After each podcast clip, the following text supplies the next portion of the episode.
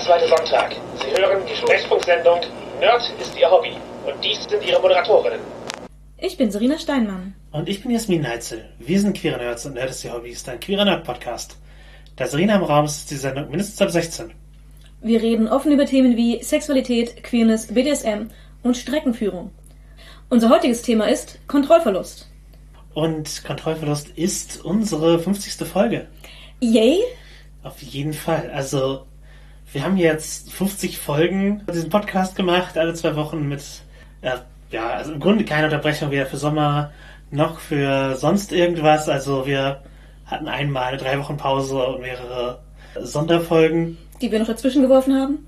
Genau. Leider kann man auch seine Lebensumstände, um auf Kontrollverlust zu gehen, nicht immer ähm, perfekt kontrollieren. Ähm, man kann nur versuchen, sie so angenehm wie möglich zu gestalten. Und äh, in diesem Sinne haben wir leider eine kleine Änderung zu verkünden. Bei mir haben sich einige gesundheitliche Sachen verändert. Und bei uns beiden sind die Lebensumstände auch anders geworden. Deswegen können wir es nicht mehr ganz so laufen lassen wie bisher. Ja, also wir werden jetzt keine große Pause machen, ohne dass äh, wir wissen, dass wir jeweils wiederkommen. Also wir bleiben euch erhalten, aber wir gönnen uns längere Pausen zwischen den Sendungen und gehen auf ein Default von alle vier Wochen. Also es kann passieren, dass wir öfter senden, aber geht einfach davon aus, dass es monatlich stattfindet. Und da ihr sowieso abonniert seid, kriegt ihr ja die Meldung, wenn wir was online gestellt haben. genau, und wir, wir sehen, wie wir uns mit dem Rhythmus fühlen. Genau. Und hoffen, dass es nicht auf Dauer ist, aber wir schauen mal, wie es läuft. Genau. Kontrollverlust ist ein Thema, das sich mehrere von euch gewünscht haben, auch an unterschiedlichen Zeitpunkten und lieben Gruß. Genau, und unter anderem hat äh, unter anderem wurde sich das gewünscht, als hier Frostig PNP eine Folge zu Kontrollverlust gemacht hatte und äh, ja, als über Werwölfe gesprochen wurden, haben wir auch nochmal Rückmeldungen dazu bekommen, dass es doch interessant wäre, da auch über Primal hinaus drüber zu sprechen und im Rollenspieldiskurs ist Kontrollverlust ja auch immer wieder ein Thema halt, wer hat Erzählrechte, wie sieht es aus mit, mit Player Agency, dass die mhm. Spielenden eben auch eine Kontrolle über den Erzählfluss und was nicht alles haben, also da wird aber auch Kontrollverlust sehr oft als etwas grundsätzlich Schlechtes äh, in den Raum gestellt. Ja, und deswegen sind wir offensichtlich so oft gebeten worden, darüber zu reden. Wir machen das gerne. Genau, und die Leute sehen auch eine Überschneidung unserer Themen da und, so und sehen, wo wir dazu vielleicht was zu sagen haben. Genau, deswegen machen wir in unserer 50. Folge auch, wofür wir berüchtigt sind und vergleichen BDSM und Rollenspielthemen und fangen, glaube ich, mit dem BDSM an, wo die Leute sich halt vorstellen können, wie Kontrollverlust, ich sag mal, differenziert betrachtet wird. Mhm. Wo man sich vielleicht gut vorstellen kann, dass die Abgabe von Kontrolle im BDSM durchaus äh, eine Rolle spielen kann. Genau, Ver Verlust klingt halt auch immer so, als wäre es irgendwie. Als, wäre als würde man versuchen, es festzuhalten, aber es gelingt einem nicht. Genau, und äh, ja, Abgabe ist vielleicht auch einer, einer der besseren Begriffe. Mhm. Wenn wir jetzt über BDSM reden, dann ist es für gewöhnlich absolute Absicht, wie viel Kontrolle man abgibt und wie viel man behält. Also oft. Es gibt natürlich auch Momente, wo, wo einem die Kontrolle entgleitet, mhm. weil irgendwas gerade ja einfach einen mitnimmt in die in eine Richtung. Das kann passieren, das kann auch bei Vanilla Sex passieren, das kann auch beim Geschichtenerzählen passieren. Mhm. Also das natürlich das, aber generell gibt es eben auch eine sehr absichtliche Abgabe von Kontrolle oder das Übernehmen von Kontrolle sehr absichtlich. Mhm. Und ja, lass uns einfach ein bisschen drüber reden das Klischee im BSM ist natürlich, die Top-Person hat die Kontrolle und die Bottom-Person gibt sie ab. Mhm. Und zwar 100 Prozent. Ja, also ich, manche Leute stellen sich tatsächlich so vor, ja, dir, du hast keine Macht mehr über dein Leben und die andere Person muss für alles entscheiden. Mhm. Das kann durchaus vorkommen. Dass, es gibt Formen im BDSM, die so sind. Ja. Ist aber eigentlich nicht die Regel. Also es ist nicht bei weitem nicht als das generelle, wie BDSM gelebt wird. Genau. Und dass die Kontrolle in eine Richtung fließt und so, ist schon genereller, aber halt auch nicht universell. Genau. Worüber jetzt welche Person Kontrolle hat, ist Teil von Konsentabsprachen. Mhm. Und es kann auch in jede Richtung gehen. Also, komplexes Thema. Wir schlüsseln ein bisschen auf. Gerade im DS-Bereich, also Dominanz und Submission, mhm, wird auf die Kontrolle über einen Aspekt des Lebens abgegeben oder über mehrere Aspekte des Lebens. Genau, und manchmal auch einfach auf Zeit. Oder für die Dauer eines Spiels, was auch immer halt genau. dieses Spiel, in welcher Zeit halt immer das läuft. Genau, das kann halt eine, eine Session sein von ein paar, ich sag mal, Stunden. Das, das hofft man ja immer, dass man so lange Zeit hat füreinander. Da- Das kann für ein paar Tage sein, das kann für ein paar Wochen sein, das kann für, solange diese Beziehung geht, sein. Ja. Unterschiedlich. Punktuell, was auch immer, genau. Genau, im- immer wenn dieser Fall eintritt, dann Mhm. kann es sein, das kann zum Beispiel von, von der, von der Bottom-Person ausgelöst werden. Dieses wenn dann. Ja, ja. Auch, ne? Also das ist, es ist jetzt kein, kein Top entscheidet immer. Genau, es ist alles eine Frage von Wünschen und Absprachen. Genau. Beispiele, also man hört von Orgasmuskontrolle zum Beispiel im BDSM-Bereich viel. Mhm. Das ist nichts, womit ich jetzt groß spielen könnte, aber es ist was, was halt, was Leute halt machen, dass eben entweder ja halt Orgasmen verboten werden für eine Weile oder ja ruiniert. Oder möglichst viele ausgelöst. Genau, genau. Besonders schön gestaltet werden, auch möglich. kein, kein Mechanismus, mit dem ich mich beschäftige. Hast du da irgendwas, was du zu sagen kannst? Nicht wirklich viel. Ich hab gern welche. ich, ich wäre eher für je viele, so prinzipiell, aber das ist nicht wirklich Orgasmuskontrolle in meisten, also wie ich es auch umsetze. Dann gibt es natürlich Kleiderordnung, ist natürlich auch so ein Mhm. Klischee-Ding vom du trägst ein Halsband, immer wenn wir in der Session sind, zu du trägst ein Halsband durchgehend, zu ich suche aus, was für Unterwäsche du trägst. Genau.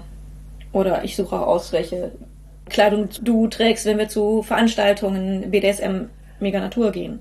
Ja, oder man, als Bottom-Person kann man sagen, hier sind zwei Outfits, sag mir, welches ich tragen soll. Also man kann auch sozusagen die Kontrolle in dem Moment über eine Entscheidung abgeben. Um mal ein Beispiel für was sehr Punktuelles zu geben. Ja. Das muss ja auch nicht mal dann notwendigerweise vollständige Absprache sein und wenn die Top-Person sagt, ist mir egal, dann wurde die Spieleinladung offenbar nicht angenommen. Ja, ja. Wobei ich glaube auch, dass das etwas ist, das nicht unbedingt nur in DS-Beziehungen vorkommt. Nein, nein, ich, ich glaube, das in DS-Beziehungen hat es eine andere Komponente. Ja, wie wie viele. Sachen kann, Ja. man kann es halt durch Framing verändern, was, äh, was eben als einen, einen, einen Teil von, von BSM wahrgenommen wird. Mhm. Was aber auch einfach eine Frage sein kann, was sieht besser aus. Ja. Um weitere Aspekte des Lebens zu nennen, die da reinfließen können, gemeinsame Freizeitgestaltung. Dass eine Person einfach das letzte Wort hat, wenn es darum geht, was man gemeinsam unternimmt. Wie gesagt, auch hier, das heißt nicht, dass die andere Person keine Vorschläge machen darf, sondern nur, dass eine sich quasi innerhalb dieser Beziehung das Recht äh, nimmt oder bekommt, die endgültige Entscheidung zu treffen. Kann, so kann man das auslegen, oder Freizeitgestaltung, oder halt auch einfach das, hier, ich, ich lege die Kontrolle über die Planung unserer, was auch immer der nächste Zeitabschnitt ist, in deine Hände, so dass die, die Top-Person gestaltet die Session zum Beispiel, ohne, ja, jetzt komplette Diskussion und, äh, ja, schafft eben Erlebnis oder Überraschung dadurch. Oder, ja, sucht aus, welches Restaurant man essen geht. Also es können, äh, ist halt natürlich auch wieder sehr graduell veränderbar und halt an Beispielen wie sucht aus, wohin man essen geht oder eben dem mit dem, man fragt nach, welche Kleidung man tragen soll. Merkt ihr auch schon, es gibt Dinge, wo man auch in einer Vanilla-Beziehung teilweise die Kontrolle abgibt freiwillig, weil man sich was davon verspricht. Also man kann natürlich immer noch sagen, nee, ist nichts für mich, also aber es ist auch im BDSM Ja. möglich. Richtig. Also das, natürlich ist das dann, man bricht, durchbricht die Spieldynamik. Das wäre halt nicht der Fall, aber man würde eventuell auch jemanden enttäuschen, wenn die Person einem zur Überraschung in ein Restaurant einlädt und man sagt, dann, nee, das ist nichts für mich. Also das ist auch, die- auch dieser Enttäuschungsaspekt, oder der man bricht eine, eine Erwartung, ist halt auch in Vanilla-Kontexten da, aber dennoch gibt es eben auch in diesen Dating-Kontexten oder Beziehungskontexten eine Möglichkeit, Kontrolle abzugeben, absichtlich, weil man eben sich davon hofft, dass das Erlebnis besser wird. Also wenn ich meinem Partner anbiete, dass äh, er aussuchen soll, wo wir essen gehen, dann ist das keine DS-Sache, sondern es ist einfach eine Sache davon, ich finde schon was, was ich lecker finde, aber such du aus, worauf du Lust hast, damit ähm, wir auf jeden Fall einen schönen Abend haben. Ne, Wenn, wenn jemand, also gerade wenn jemand irgendwie ein bisschen, äh, ja, einfach in dem Moment Hunger auf was Bestimmtes zu essen hat. Genau, und So. um das Beispiel weiterzuführen, du hast ja, wie du schon in der Speis- und Trankfolge erzählt hast, ein paar Einschränkungen, was du essen kannst. Diese Limits sind ihm natürlich bei der Auswahl bekannt. Genau. Das heißt eben, und das wäre auch unser Er wird dann kein, nicht, nicht ins Zwiebelrestaurant gehen, Genau. wo ich nichts essen kann. Genau, und das ist halt auch im BDSM so. Die, die, weil, wenn man die Kontrolle abgibt, die Limits sind dann immer noch bekannt und werden wenn das eine funktionierende Beziehung ist und man Rücksicht auf die andere Person nimmt, auch berücksichtigt. ja. Ja. Das, so funktioniert das halt, wenn man eine gute Partnerschaft hat. ja. Man kann natürlich auch nur mit dem Anschein von Kontrollabgabe spielen. Also ich glaube sowieso, die komplette Abgabe ist eher eine Ausnahme und für den Rahmen von Sessions. Also ansonsten, also so viel, du, du, war, du, du warst keine Bewegung, die ich dir nicht befohlen habe, ist halt ein Zustand, der, mit dem du keinen Alltag führen kannst. Ja. Das ist vielleicht mal für ein, ich, ich würde jetzt hier so, sogar Minuten ansetzen. Ja, wenn man Atemkontrolle reinbringt, auf jeden Fall. Also, ne, Es da- gibt ja so, so Vakuumbetten-Dinger, wo, du, wo du Atemkontrolle tatsächlich einfach machen kannst. Und äh, das ist halt etwas, was, was wirklich nicht alltags so, eins haben auch sehr wenige. Diese Dinger sind schweineteuer. Ja, also man muss es wirklich wollen. Aber Es, es ist, und es ist halt auch, das hat halt auch die Größe eines Bettes, kostet sehr viel Geld und ist aufwendig von der Anwendung. Und äh, man muss sich mit, den Sicherheit, mit der Sicherheit von den Dingern sehr gut auskennen, bevor man es benutzen kann. Also wirklich nichts für den Alltag. ja, aber im Extrem kann man den Leuten damit tatsächlich komplett die Bewegungsfähigkeit nehmen. Mhm. Und noch Atemkontrolle dazu. Genau, also das wäre halt sozusagen die eine sehr, sehr komplette Kontrolle. Ah, Aber halt auch eine Sache, was für ein paar Minuten. ich, ja, genau. Und ich weiß, bestimmt, spielen Leute auch länger damit, aber es ist halt nicht, ist nicht alltagstragbar. Ja, aber du, du, Also- machst es nicht dauerhaft an. Das Genau. ist wieder so ein Sicherheits... Äh, egal. Genau, das man kann natürlich auch Kontrolle anders auslegen, als komplett die körperliche, alle körperlichen Funktionen zu kontrollieren, sondern eben halt ein, ich weiß immer, wo die Person ist oder so etwas. Aber auch das ist halt eine, das ist halt ein Anschein. Und es existieren halt immer Sicherheitsmechanismen und die Metaebene. Also, da- dass man mal konsensuell eingewilligt hat Ja. Und auch konsensuell wieder rausgehen kann, ist halt eine Voraussetzung und somit ist jegliche Kontrollabgabe im BDSM natürlich eine, die momentan ist und sich so anfühlt, als ob, aber es ist ja selten halt wirklich, wirklich. Gut, wenn man jetzt von tatsächlichen körperlich einschränkenden Maßnahmen, Fesselungen, Vakuumbetten und so weiter, ähm, die, die sind natürlich eine faktische Einschränkung in dem Moment. Ja, genau, da, da ist eine Kontrolle über deine Bewegungsfreiheit. Genau. Alles andere ist eigentlich, ja, eine. Die andere Person hat immer nur so viel Kontrolle, wie man gerade abgibt. Wie man ihm, wie man dieser Person gerade überträgt und wie sehr man nach dem handelt, was diese Person von einem möchte. Mhm. Man kann im Prinzip jederzeit Nö sagen. Genau, das ist auch wichtig. Ja. Wenn ihr mehr über halt noch extremere Sachen wie halt äh, Consensual und Non-Consent hören wollt, wir haben eine Folge über Sicherheitstechniken, um den 50. Folgen äh, Zahl der Referenzen Counter hochzuziehen. ja äh, ich glaube, wir werden auch auf ein, zwei andere Folgen Ja, zu sprechen kommen. ja. Äh, vieles im BDSM geht ja über Reaktionen. Man hört aber an, und an, dass Leute sich als ReaktionsfetischistInnen beschreiben. Ja, hi hier, äh, ich zum Beispiel. genau, weil die Reaktion der Partnerin was ausmacht. Ja, also eigentlich ist es die Reaktion die eigentlich, der eigentliche Anreiz. So. Ja, man kann eben, ja, einfach, indem man, indem man reagiert oder indem man Reaktionen zulässt oder kontrolliert, kann man auch als Bottom halt eine Anreize geben. Und manchmal möchte man da gar nicht so kontrolliert sein, zum einen. Und zum anderen, es ist super schwierig, unwillkürliche Reaktionen oder ihr Ausbleiben zu kontrollieren und zu filtern. Also ja, natürlich kann man vortäuschen, dass man jetzt gerade irgendwie, dass es einem wehtut oder was auch immer. Aber Im Endeffekt kann man diese Sachen von außen nicht kontrollieren. Es ist einfach, die Reaktionen kommen auf das, was man tut. Und sie kommen auf die Weise, wie es ankommt. genau, man kann sie hoch oder runter spielen, aber erstmal ist die Reaktion halt da so. Genau. Aber das, wo du sagst, hoch oder runter spielen, das ist natürlich was, wodurch man als sowohl Bottom als auch Top-Person immer ein bisschen steuern kann. Also damit kann man halt einfach wieder beeinflussen, wie, wie das ankommt, was man erlebt. Und kann dadurch entweder mehr, weniger vom Gleichen, was anderes. Man kann halt ein bisschen Einfluss nehmen, was die Person annimmt, wie du es empfindest. Und, ähm, wie sie darauf wieder reagieren möchte. Genau, es ist, Empathie kann auch eine große Rolle spielen, wenn man sozusagen mitfühlt, wie andere Leute halt äh, reagieren. Und ich glaube, dass halt eben, wenn man Reaktionsfetischisten spielt, ein komplett kontrolliertes Spiel, nicht so wirklich das, das ist, was man möchte. Sondern man möchte halt die, man möchte auch die Reaktion haben, man möchte sie nicht notwendigerweise ungefiltert, aber genuin. Ja. Ja, die müssen schon echt sein. Aber das heißt nicht, dass man, dass man nicht, um wieder Reaktionen hervorzurufen, nicht auch seine eigenen Reaktionen wieder Ja, na, natürlich. beeinflussen kann. Aber es ist, es ist halt auch so, wie, man kann ja je nach Umständen unterschiedlich reagieren. Mhm. Also wenn man sich irgendwie stößt, kann man halt entweder laut fluchen oder Mhm. aussagen oder vielleicht auch einfach nur scharf einatmen. Das Zurücktreten auch noch. Ja, gegen Gegenstand.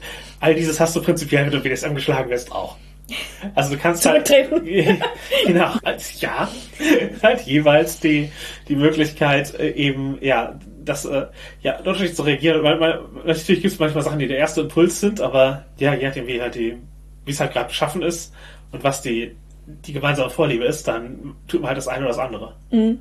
Darüber sprechen, welche Reaktion erwünscht ist, ist natürlich auch schwierig, weil manchmal Ja, die, die sind halt oft einfach, dadurch, dass sie genuin sind, lässt sich das halt auch oft sehr schlecht kontrollieren. ja, manche Sachen hilft es, wenn man vorwarnt. Also wenn Leute halt zum Beispiel zum Weinen neigen oder so, das, kann halt total als, okay, fuck, meine, meine Spiegelneuronen sorgen, dass ich jetzt Mitleid habe, Ja. führen. Und, äh, auch wenn die andere Person eigentlich Spaß hat, aber es ist halt so ein, Ja, aber die Person, die die Schmerzen ausgelöst hat, hat dann vielleicht keinen, keinen Spaß mehr. äh, genau, das ist halt so, was man, eventuell warnt man so davor, spricht darüber, was sind so, Mhm. äh, warum kann das, das was auslösen und kann dann auch eventuell halt sowas wie, okay, wenn sozusagen einen Slow Word verwenden, eine Sicherheitstechnik, so um zu warnen, hey, wenn wir jetzt weitermachen, kann es sein, dass ich anfange zu weinen. Und dann kann die. Und manche wären dann vielleicht so, yes! Und andere sind dann vielleicht mehr so, oh, dann schalte ich auf einen, anderen- auf einen anderen Gang. Ja, oder auch in der Tagesform auch. Ja. Ob man halt gerade meint, okay, das, äh, da, da, da komme ich gut mit klar. Oder ob es äh, ist so, ja, nee, heute ist das nicht die Reaktion, auf die ich spielen möchte. Mhm. Und genau, also über Reaktionen reden ist auf jeden Fall, also seine eigenen beobachten, kann hilfreich sein, eben weil so viele, weil es für so viele so wichtig ist. Ja, natürlich auch schon mit Fesselknebeln, andere Einschränkungen geredet. Das ist natürlich Kontrollverluste. Wir hatten eben gesagt, die sind halt physischer, aber je nachdem, wie man sie gestaltet, können die halt genauso physischer, aber auch psychischer sein. Das ist halt auch kein Kippschalter.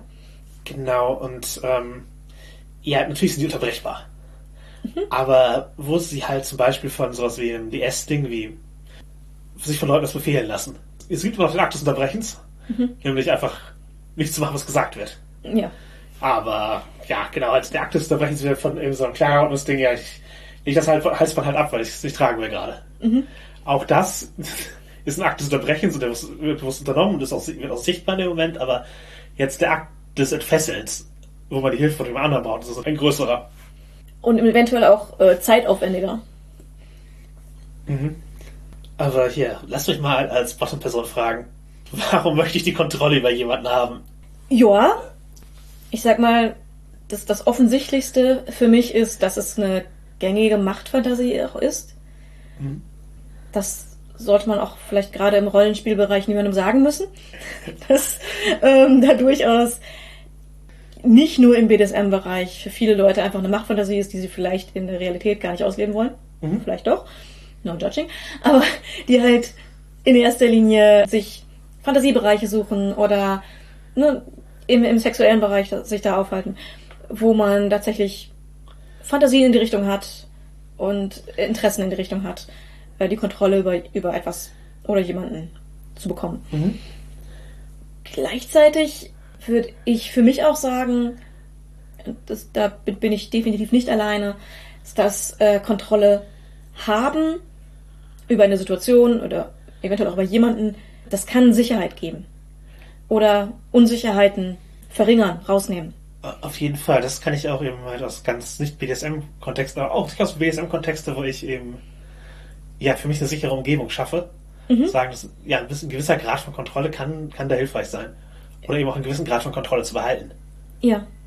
Und ich glaube, wenn man da in die Top-Richtung neigt, kann es einfach sein, dass man mehr Kontrolle braucht, um sich sicher zu fühlen und gehen lassen zu können. So, auch, dass man sich halt auch ein bisschen hochspielen kann. so. Und ja, es, im Leben hat man ja oft der wenig Kontrolle. Ja. Und da, ja, also da kann es für viele sehr angenehm sein, eben einen kontrollierten Raum zu haben. Genau, einen Raum zu haben, in dem man eben die Kontrolle hat und innerhalb dieses Kontextes die Sicherheit daraus gewinnt. Aber wie du gerade sagtest, das, das klingt auch so, als wären diese Punkte für Bottoms auch nicht unrelevant. Ja, Aber es ist, ich glaube, es ist Typsache, was einem angenehm ist und was einem Sicherheit gibt. Aber ja, ich glaube auch, dass einfach in einem DS-Kontext zu stehen, kann einem, kann sich wie Kontrolle anfühlen. Also man ist sicher darüber, welche Regeln gelten. Die sind abgesprochen, sind, sind kommuniziert. Und äh, durch mein daran halten, habe ich auch Kontrolle darüber, was passiert. So. Also ich, ich weiß, wie, wie sozusagen was die nächsten Schritte sind, was ich handle, wie, wenn ich handle, ich kann es halt je nach Spielkontext von Brightness eventuell auch nicht befolgen und mit dem Wissen, dass dann äh, vorher in einem Rahmen abgehandelte Konsequenzen passieren. Und ja, ich glaube einfach letztlich, wenn alle Beteiligten das Gefühl haben, ich habe den Grad von Kontrolle, den ich in dieser Situation möchte, ist das cool und gut. Und das kann eben auch sein, dass man als Bottom sehr viel Kontrolle hat, wenn man an unsere Folge zu Service, also sind alle Spielleiter im Dienstboten denkt, dann ist es auch eine mhm. okay und valide Spielart zu sagen, ja, ich, ich habe als Bottom sehr viel Kontrolle über die Situation und Top macht trotzdem irgendwie sadistische Dinge, aber es ist halt nicht eine, ist halt nicht die dominante Person zum Beispiel vielleicht gerade. Ja. Oder nicht dominant im Sinne von Kontrolle über den Raum. Ja, genau. Wie, wie gerade gesagt, bei DS kann es sein, dass eben durch die klare Verfassung von Regeln die Bottom-Person die volle Kontrolle über die Konsequenzen hat. Oder zumindest ob. Genau, ob. Die, die volle Kontrolle darüber hat, ob, ob irgendetwas negative Konsequenzen auslösen kann. Weil sie ja weiß, was gewünscht ist und was nicht gewünscht ist. Genau, und gleichzeitig kann man ja auch seine Fehlerkultur im BDSM vorher selber bestimmen. Also, mhm. ob es äh, schlimm ist, etwas zu probieren und es nicht, wenn es nicht klappt. Also, man kann ja einfach sagen, ja, es gibt hier Regeln und wir tun unser Bestes, uns daran zu halten. Ja. Ähm, weil man muss ja nicht immer, nicht immer mit Strenge und Strafen spielen, wenn man das nicht möchte. Ganz genau. Es gibt ja einfach tausende an Spielarten, wie man es ausgestalten kann. Genau. Man muss auch gar nicht so die Deutungshoheit abgeben, wer einen, also sowas über, über die eigenen Handlungen, dass halt sozusagen die Top-Person automatisch zu beurteilen hat, ob das gut oder schlecht war. Das ist nicht notwendig, damit WSM funktioniert. Mhm. Und manchmal ist ja einfach die Reaktion äh, sozusagen die Belohnung, aber ja. Ja. Und ja, man kann Kontrolle auch äh, abnehmen oder abgeben, um, um Stress abzunehmen. Also ja, es kann super anstrengend sein, eine Kontrolle zu haben über etwas. Mhm. Und wenn es für andere Personen weniger anstrengend ist oder sie es auch einfach nur als, als Service machen wollen, können sie für eine andere Person die Kontrolle abnehmen, um deren Stress abzubauen. Ja, wenn es halt so, ja, ich habe Probleme mal zu organisieren, in welcher Reihenfolge ich jetzt irgendwie Dinge tun soll, für die gemeinsame Partyvorbereitung, um es mal nicht so ein super 24-7 Alltagsding zu machen. Mhm. Dann kann es durchaus sein, dass Top einfach sagt, hier, hier, jetzt zieh das an und zieh das an und dann mach das und jetzt schmink dich.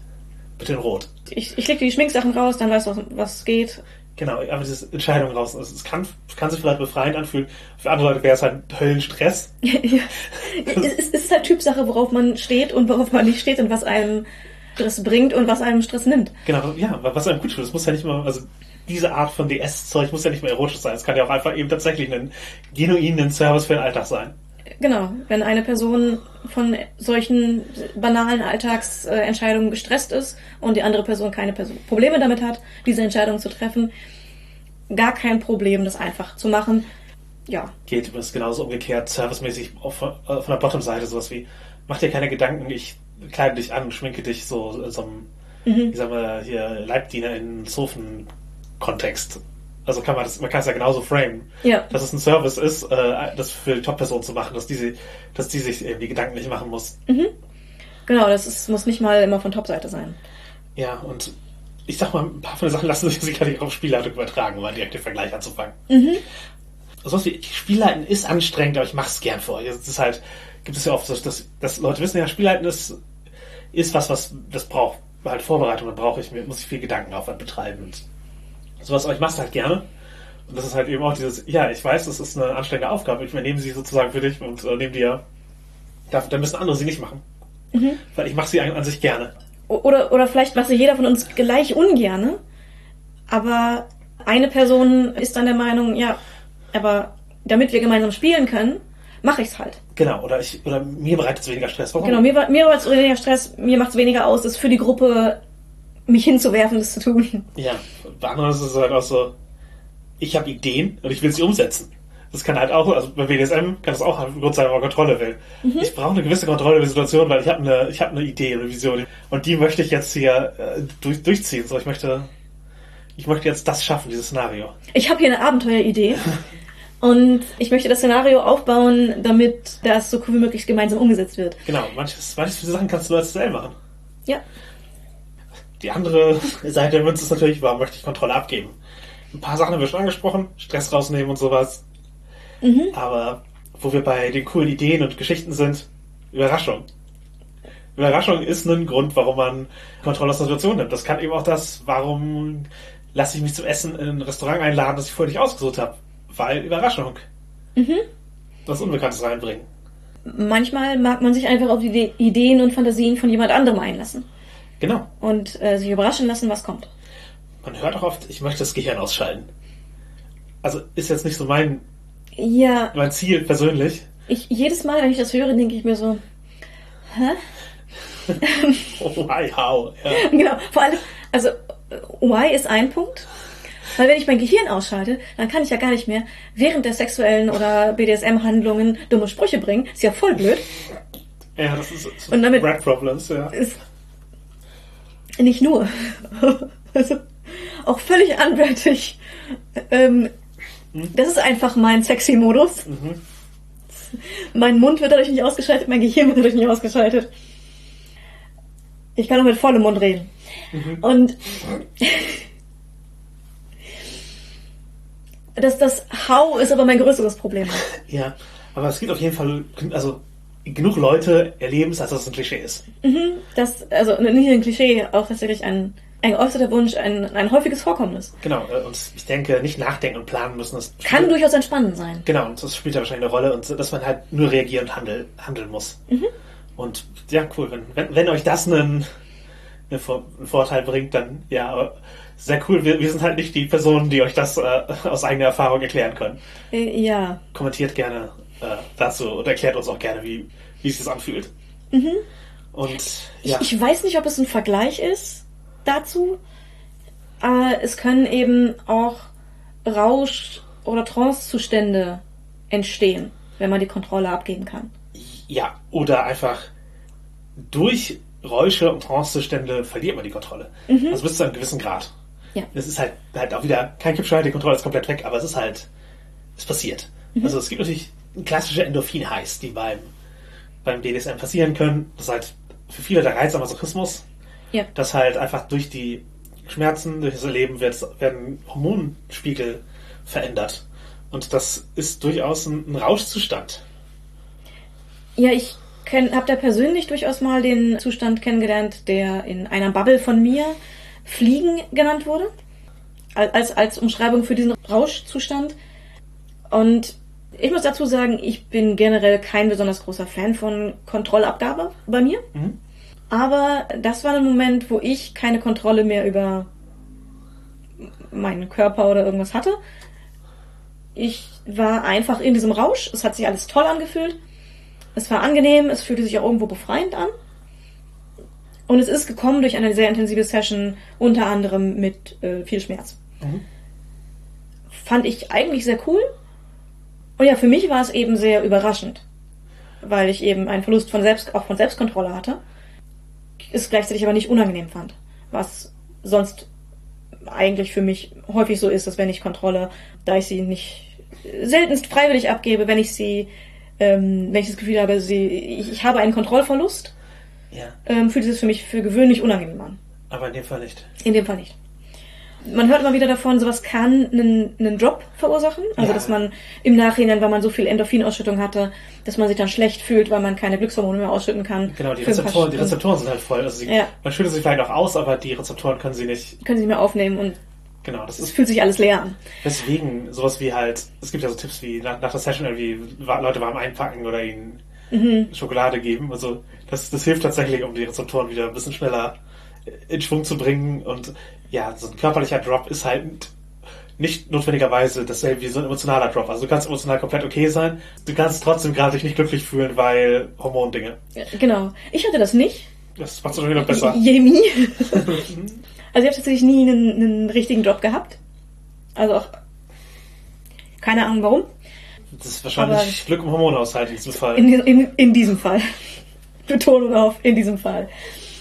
Ähm, Aber ja, das hat es für mich zu, ein, zu einer sehr schönen Erfahrung gemacht und auch etwas, wo ich mich mit äh, einigen innerhalb der Szene sehr gut darüber austauschen konnte, weil es ein ähm, ja ein, relativ äh, wie gesagt, ein relativ häufiges Vorkommnis in einer meiner Bubbles äh, gewesen ist. Ja, ich, ich glaube, das ist auch was, was viele einfach erleben und eventuell anders framen. Mhm. Genau. Was ich halt erlebt habe bei so vielen Rauschen ist auch, dass man Schmerzen nicht mehr als etwas Negatives wahrnimmt. Also normalerweise sind Schmerzen ja auch ein Warnsignal und mhm. auch was was ist, dann kann ich halt immer noch einordnen, okay, das ist gerade intensiv, das ist weniger intensiv und sowas. Ja. Und wenn dieser Filter halt, der, der Filter, kann, Filter kann bei mir halt weggehen, wenn ist nicht äh, negativ, sondern es kann im Nachgang ein sehr positives Erlebnis sein äh, und sehr intensiv, aber es kann eben auch Risiken bergen, wenn man eben nicht mehr einschätzen kann, wie intensiv es gerade ist an Schmerzen. Mhm. Und dann, also ich hatte schon, dass eben da meine Damenbekanntschaft als Slow Word gezogen hat in so einem Moment, einfach weil sie gesagt hat, okay, wir können jetzt weitermachen, aber dann ärgerst du dich über Spuren. Und das war dann der Moment auch so, ja, okay, wahrscheinlich hat sie recht. Dann haben wir es halt langsam ausgeleitet und sind was, was anderes äh, übergegangen, aber es war das war halt was, wo es hilfreich war, dass eben die Top-Person darauf geachtet hat, dass meine Reaktionen äh, verändert sind gerade. Mhm. Und ja, ist auf jeden Fall eine Art Trance-Zustand. Ja, gehe geh ich mit. Genau, und es, es, gibt natürlich auch viele Sachen, wo die absichtlich mit Trance-Zuständen spielen. Mhm. Hypnose zum Beispiel ist ja eigentlich äh, äh ja. der absichtliche Umgang mit Trance-Zuständen, sagen wir mal, ganz grob zusammengefasst. Da gibt es auch, ähm, gibt es natürlich auch im BDSM, gibt es natürlich auch allgemein und äh, da gibt es auch Subject Agency. Also nur weil jemand hypnotisiert wird, heißt das nicht, dass die Person komplette Kontrolle über alles verliert. Sondern es gibt halt immer noch Sicherheitsmechanismen des Körpers und des Unterbewusstseins. Man kann Leute nicht dazu hypnotisieren, auch zu atmen zum Beispiel und zu ersticken. Ja, und auch bei Dingen, gegen die sie sehr extrem eingestellt sind, kann man sie oft nicht dazu hypnotisieren. Genau, also Subject Agency ist halt, du kannst immer noch entscheiden. Mhm. Letztlich hast du die Kontrolle, du musst sie nur nehmen und es kann halt zu einer sogenannten Abreaktion kommen, dass du dich schlecht fühlst, weil du eine Hypnose oder eine Suggestion in Hypnose gebrochen hast, aber du kannst sie halt überbrechen. Mhm. Und ja, natürlich, man kann Leute irgendwo hin konditionieren, so, das ist dann halt schon böswillig. Also aber prinzipiell auch Hypnose ist brechbar, aber Hypnose geht gefühlt in der Ästhetik und ja, für manche auch tatsächlich einen gewissen Kontrollverlust einher. Mhm. Für den Moment. Und ja, dann gibt es natürlich noch Headspaces so regressive Headspaces, wie zum Beispiel Petspace, die geben, wenn man sagt, ich begebe mich praktisch in einen Petspace-Zustand, wo ich nicht mehr verbal bin, also wo ich nicht mehr gerade die menschliche Sprache zur Verfügung habe. Das ist natürlich ein Kontrollverlust. Mhm. Und das im Nachhinein hat, hat der Unterbewusstsein halt in seiner Interpretation dieses Tiers Dinge getan. Und eventuell ist das was, wo du, dir, was dir peinlich wäre in vollkommen bewusstem Zustand. Mhm. Oder wenn du dich im Nachhinein daran erinnerst. Es gibt auch genug Leute, die Erinnerungen danach ja einfach komplett in Zugriff haben. Ja.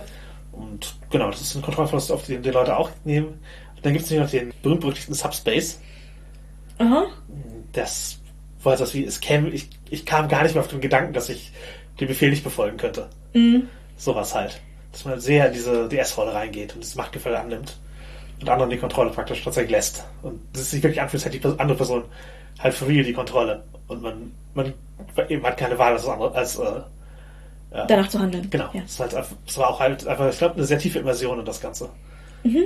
Ich glaube, das kann man auch als Rollenspielender eventuell sogar nachvollziehen, wenn man sehr in seinen Charakter reinmercht, genau. äh, sehr in die Immersion vertieft ist und, und halt sich dann nicht mehr vorstellen kann, für den Charakter Entscheidungen zu treffen, die nicht dieser Charakter treffen würde. Dieses Zurücktreten und die Metaebene ansehen und zu entscheiden, ich entscheide jetzt für das Gute der Spielrunde, kann einfach nicht zur Verfügung stehen, wenn man sehr in seinem Charakter drin ist. Genau, das ist halt eben im Sinne der Abreaktion ist das etwas, wo man sich, wo man sich schlecht fühlt, wenn man es tut. Ja. In dem Moment und äh, ja. Ja, Headspace ist ein interessantes Thema, kann man. Kann, kann man viel auch noch drüber zu erzählen, aber. Wir haben eine Folge Immersion, wenn ihr noch ein bisschen mehr Headspace-Kram äh, wollt. Genau. Aber ja, wir, wir haben gefragt, warum Kontrolle abgeben und so. Warum möchte ich Kontrolle behalten? Und ich würde erstmal sagen, dass die Kontrolle abzugeben auch gruselig sein kann. Mhm. Also du hast ja schon gesagt, dass für dich Kontrollverlust nichts ist, was erstmal inhärent angenehm wäre, sondern es eher nicht ist. Genau. Ich meine, klar, wenn ich, wenn ich freiwillig etwas abgebe, dann bin ich auch okay damit. Ja. Ist so. Aber wenn ich das Gefühl habe, mir entgleitet die Kontrolle aus welchem Grund auch immer, mhm. ist das für mich eigentlich immer unangenehm. Aber Serena, du spielst doch Primal. Aha. Ja, ich gehe da mit vollem Bewusstsein rein. Okay. Und wieder raus? Ja. Okay. Ich, Ich sag mal, ich würde im Primal auch nichts tun, was ich so nicht auch tun würde. Nur eventuell tue ich es ein bisschen anders. Okay, ja, ja, weil, weil es ist halt in der Werwolf-Folge, erfahrt ihr mehr? das ist, ist einer der Gründe, warum wir, warum wir heute das Thema haben, dass wir da über Werwolf-Kontext gesprochen haben. Äh, man, man, kann da eben die Kontrolle abgeben und seinen Instinkten folgen. Oder auf der Headspaces kann man natürlich auch ein Primal ähm, mhm. ausleben. Aber es ist halt, wie ihr gerade von Serena gehört habt, nicht notwendigerweise eine, eine, ein, eine komplette Kontrolle. Genau, genau. also natürlich, man gibt den Instinkten mehr Raum. Mhm. Dadurch gebe ich nicht viel Kontrolle ab. Mhm. Ähm, ich hole nur Dinge, die sowieso in meinem Empfindungsrahmen sind und in meinem Interessensrahmen.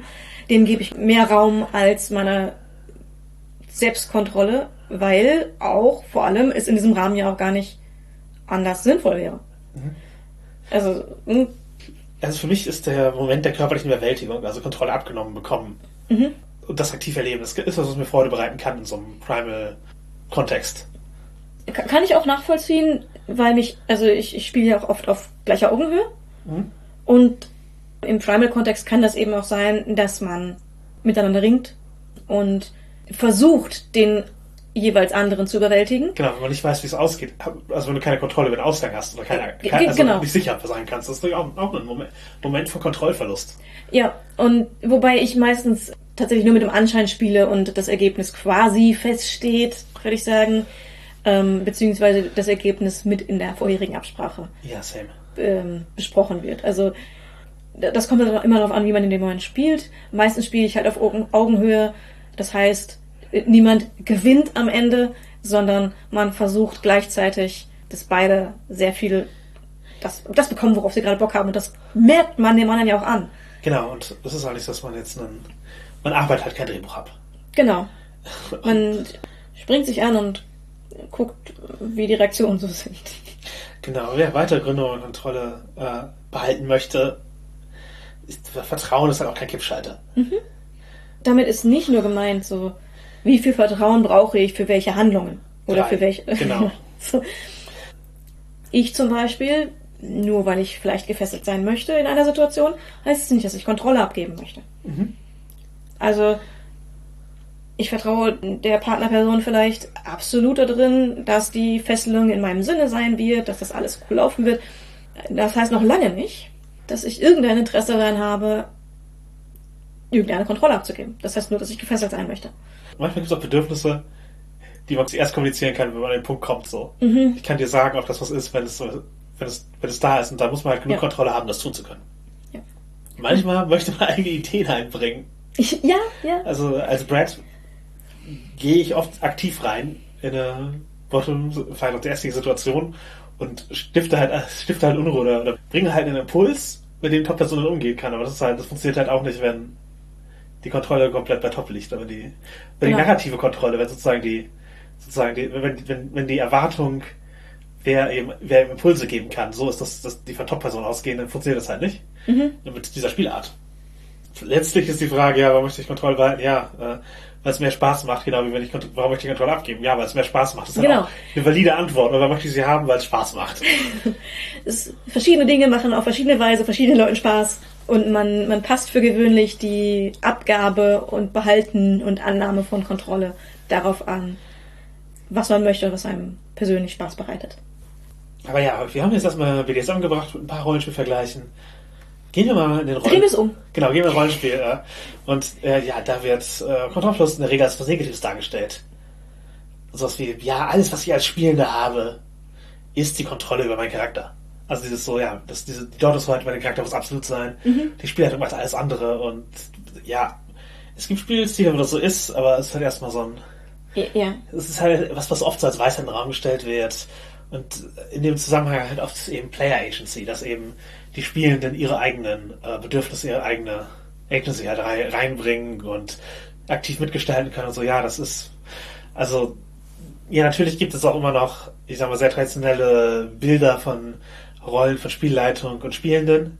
Mhm. Aber ich glaube, der Gedanke von Player Agency, dass alle was draus bekommen sollten und dass diese Rollen nicht eine hundertprozentige Aufteilung von Kontrolle, von Machtverhältnissen sind, äh, hat sich ziemlich durchgesetzt einfach.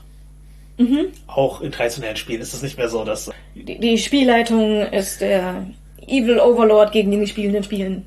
Und Ja. das Einzige, was sie haben, ist, dass sie ihren Charakter hundertprozentig steuern können. ja oder ein, ein böswilliger Trickstergott, den du überlisten musst, das ist die Spielleitung und Ja. Das, wir wissen alle, das ist nicht so. genau Beschreibung, ja, die Spielenden müssen sollen beim Plot nicht kaputt machen, möglichst wie, wie, wie, gängelig sie möglichst, ja, das, das ist halt, glaube ich, oft, also ja, gibt es gibt sicherlich das noch, aber es ist halt, ein- es ist halt oft eher ein, ein Schreckgespenst als äh, die Realität der meisten Spielrunden. Und ja, da das Ganze unterstellt eben auf ein bestimmtes Verständnis von Kontrolle der Rollen der Spiel, der Spielen, der Spielleitung, diese, diese Kritik und die, der Wunsch nach Gegenmaßnahmen dagegen. Wir haben über halt Machtverhältnisse im Rollenspiel, Machtgefälle in der Folge sind alle Spielleiter in DOMs äh, schon viel gesprochen. Und ja, es, es existiert ein Machtgefälle, auf das man sich konsensuell einlässt. Das Äh, ist je nach Spiel unterschiedlich. Genau, da gibt es auch Kontrolle drin, aber es ist nicht so, als würde man sich sozusagen machtlos in die Hände einer Spielleitung begeben. Ich zumindest habe nie das Gefühl. nee. Das ist natürlich immer eine Aussage, die man auch das das Railroading ist ganz, ganz schlimm. Das darf man nicht machen. Gehen wir noch drauf ein, aber ja, Ist ist aus derselben äh, Denkschule, würde ich behaupten. ich, ja, ja, halt, ich sage mal sehr vereinfacht. Also Railroading hat, glaube ich, eine größere Verbreitung als Player Agency als, als Konzept Ja. und wird auch von Leuten verteufelt, die es sehr, sehr gerne spielen. Da, wir, wir kommen gleich nochmal drauf zurück. Und ja, auch im Rollenspiel gibt man absichtlich die Kontrolle ab, um ein gewünschtes Erlebnis zu haben. Ist jetzt eine These, die ich erstmal so in den Raum stelle. Ja. Und wir unterstützen das erstmal mit dem ersten Punkt. In fast allen Rollenspielen, zumindest in sehr, sehr vielen, ist eine Kerndynamik und eine Kerntechnik, dass man würfelt, um Entscheidungen zu fällen.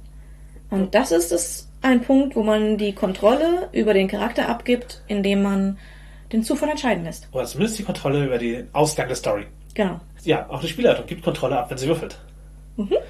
Eventuell sind Parameter festgelegt, aber es ist eine Kontrollabgabe. Genau, ein, ein sehr kontrollierter Rahmen, in dem man Kontrolle abgibt auf eine bestimmte Weise.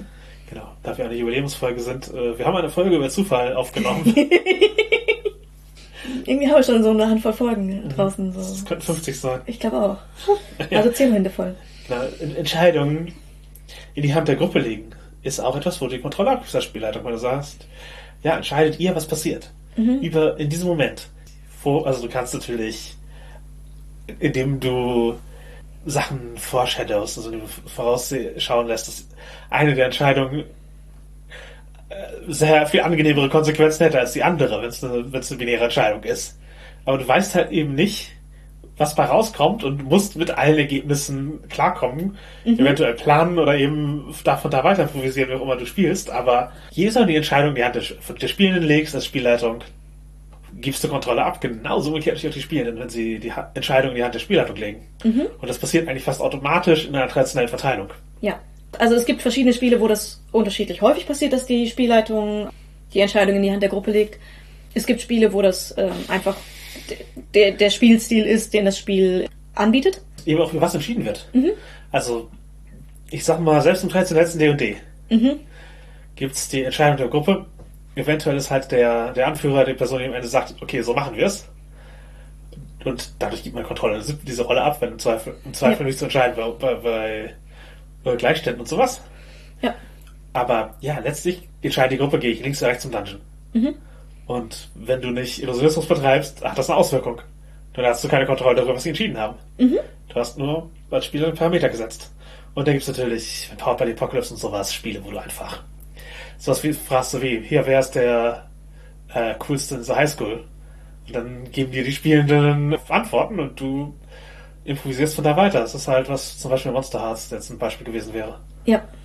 Äh, Wo, wo schon die ganze ähm, Gestaltung der Umgebung im Prinzip in der Hand der Gruppe liegt und die Spielleitung Fragen stellt, um das zu ermitteln, was am Ende auf dem Papier steht und was am Ende im gemeinsamen Vorstellungsraum ist. Genau, insgesamt, dieser gemeinsame Vorstellungsraum, der entsteht vom Rollenspiel, also auch dieses, halt das Phänomen, dass man sich eben das tatsächlich gemeinsam vorstellt und immer wieder neue Ideen reinbringt, die sich gegenseitig befruchten, das funktioniert nur, wenn man Kontrolle abgibt, weil nicht nur eine Person kann gestalten, sondern das ist ein Gespräch, das eine eigene Dynamik entwickelt.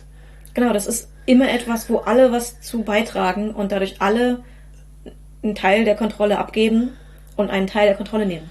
Genau. Und ja, auch als loses Spiel funktioniert mit so einem gemeinsamen Vorstellungsraum. Manchmal auch mit verteilten Rollen und und da, aber auch ja, auch als endlosen Spiel hast du keine hundertprozentige Kontrolle über deinen Charakter. Letztlich, also du, zumindest nicht über die, über die Story. Und ja, letztlich eine Session Zero ist was, wo du Kontrolle abgibst, indem du halt einfach am- am Anfang so, ja, wir, was sind unsere, also du, du schaffst auch einen kontrollierteren Raum dadurch, natürlich, einen sichereren Raum, in dem du den Spielenden Kontrolle gibst. Und die Spielenden sich gegenseitig halten. Wir, wir sprechen darüber, was wollen wir hier drin haben? Was sind unsere Genau. Bedenken, was sind unsere Sicherheitsdenken, was sind unsere äh, Inhalte, was, was wollen wir eigentlich spielen? Wie, wie klappt das? Und einfach dadurch, dass man diesen gemein, dieses gemeinsam schafft und, und allen Meinungen Gewicht gibt, ist eben niemand die hundertprozentige kreative Kontrolle über das Ganze. Aber das ist bei einem kollaborativen Hobby, bei einem kollaborativen Geschichten erzählen, glaube ich auch gar nicht so, so zentral, dass die, dass einer die narrative Kontrolle hat und dass das Genie ist. Äh, Nee, richtig. Geht ja darum, einen gemeinsamen Vorstellungsraum zu erstellen, bei dem alle das Gefühl haben, etwas beigetragen zu haben. Und im Normalfall haben dann auch alle was beigetragen. Zumindest bei den allermeisten Spielen geht es darum. Ja. Ja, genau. Es, es gibt natürlich auch ja über diesen dynamischen Teil andere Arten von Kontrollverlust im Rollenspiel. Ich meine, das, das, das waren jetzt die, die Basics. genau, die, die Basics, wie, wie, funktioniert Rollenspiel als Dynamik. Railroading haben wir schon angesprochen und ja, der Begriff bezieht sich halt auf die Railroad als einen Handlungsstrang. Eine Beschreibung einer Storystruktur. Es gibt einen Handlungsstrang, der ist geradeaus und da gibt es unterschiedliche Stationen, praktisch die Bahnhöfe dran. Du fährst die halt entlang Du kannst nicht abbiegen. Du, du kannst nicht sagen, nö, ich will jetzt nicht, wir, wir Gruppe gehen jetzt nicht der Story lang, sondern wir drehen uns um was anderes. Also- Dann funktioniert die Railroad im Zweifel nicht. Genau, bestimmte Ereignisse finden statt, wie vorher festgeschrieben. Und ja, es gibt nur eben diese eine Handlung, die feste Story, die erlebt wird. Und sehr, sehr viele Abenteuer, gerade in traditionellen Rollenspielen, gerade welche Metaplot, sind so gestaltet. Das Schwarze Auge hat viele, die so sind, auch D&D hat viele, die so sind.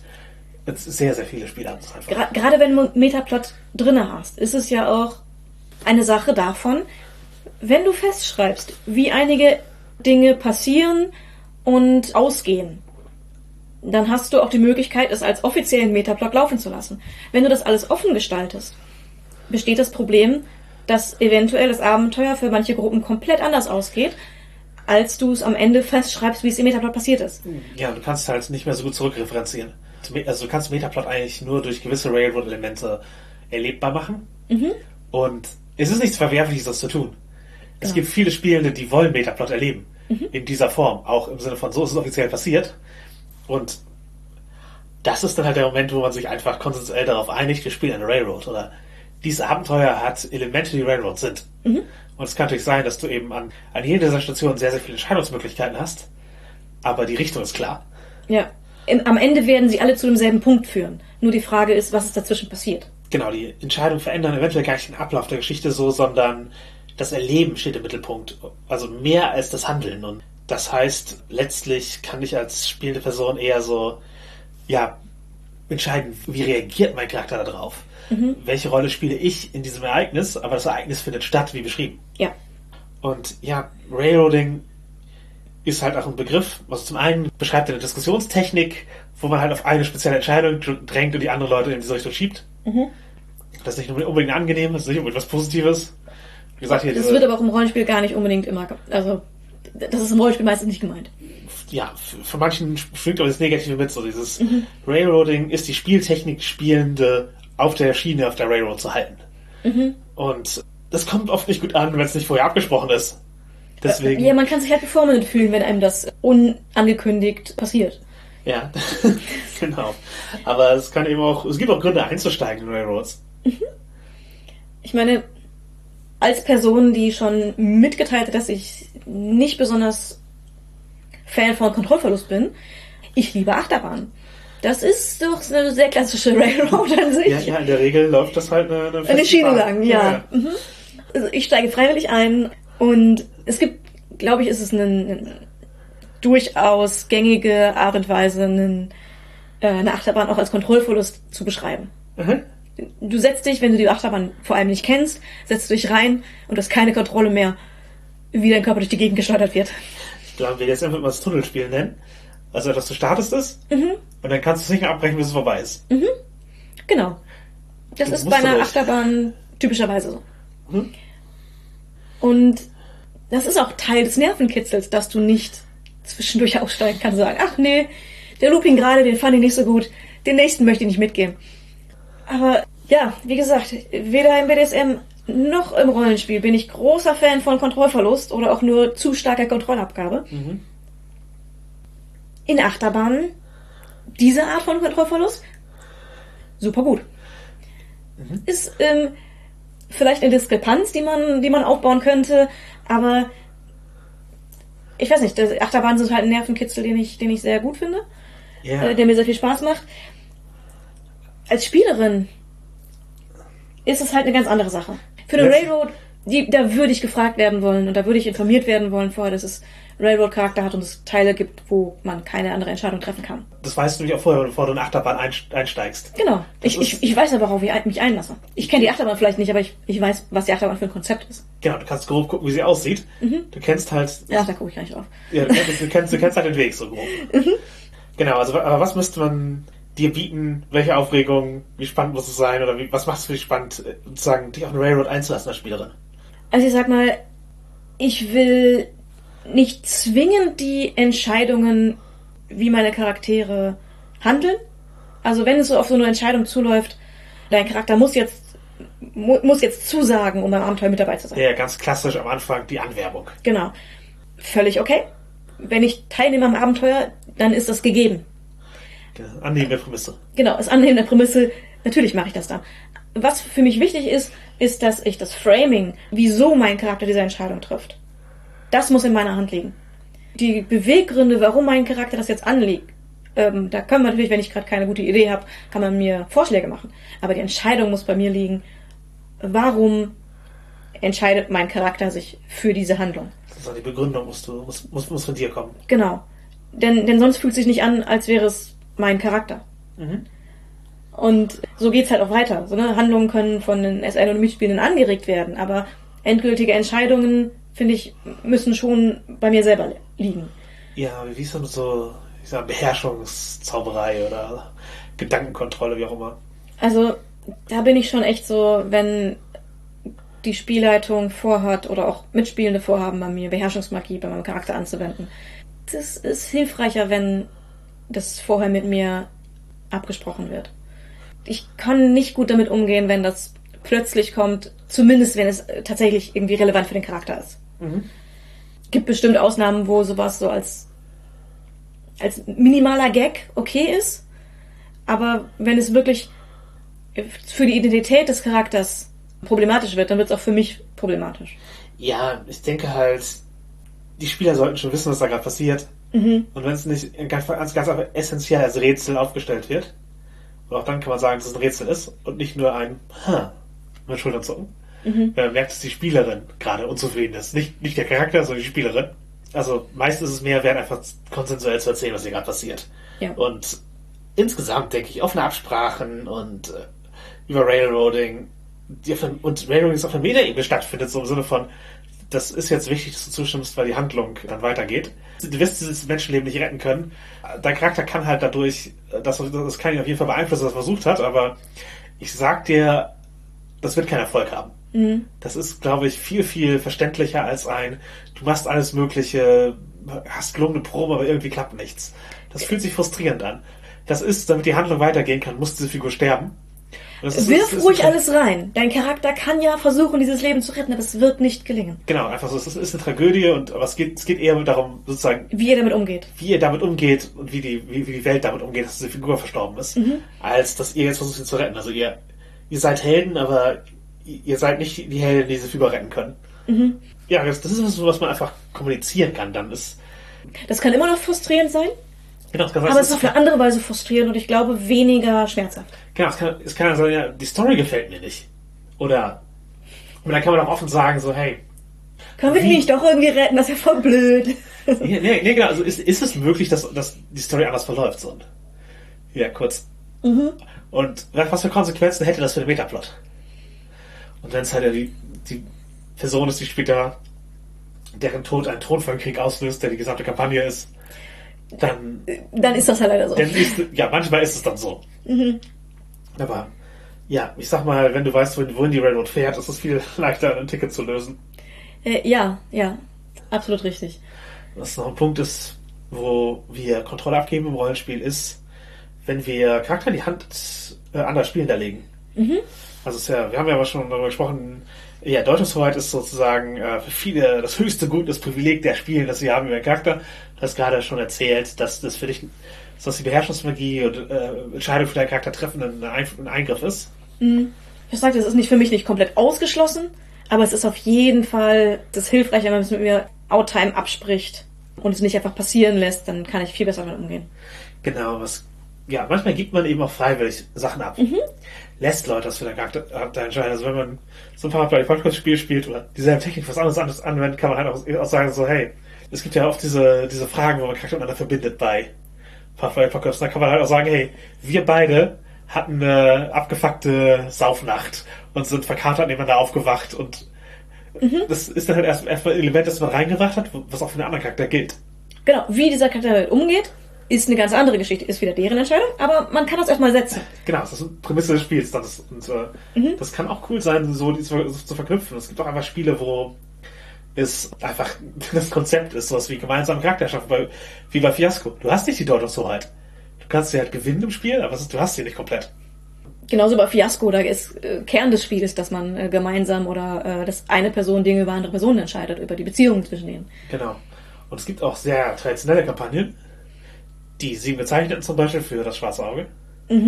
Ist eine, wo Veränderungen am Charakter äh, Teil der Story sind. Diese Gezeichneten, Spoiler, Warnung, die Gezeichneten sind Leute, die Zeichen, also magische Veränderungen haben.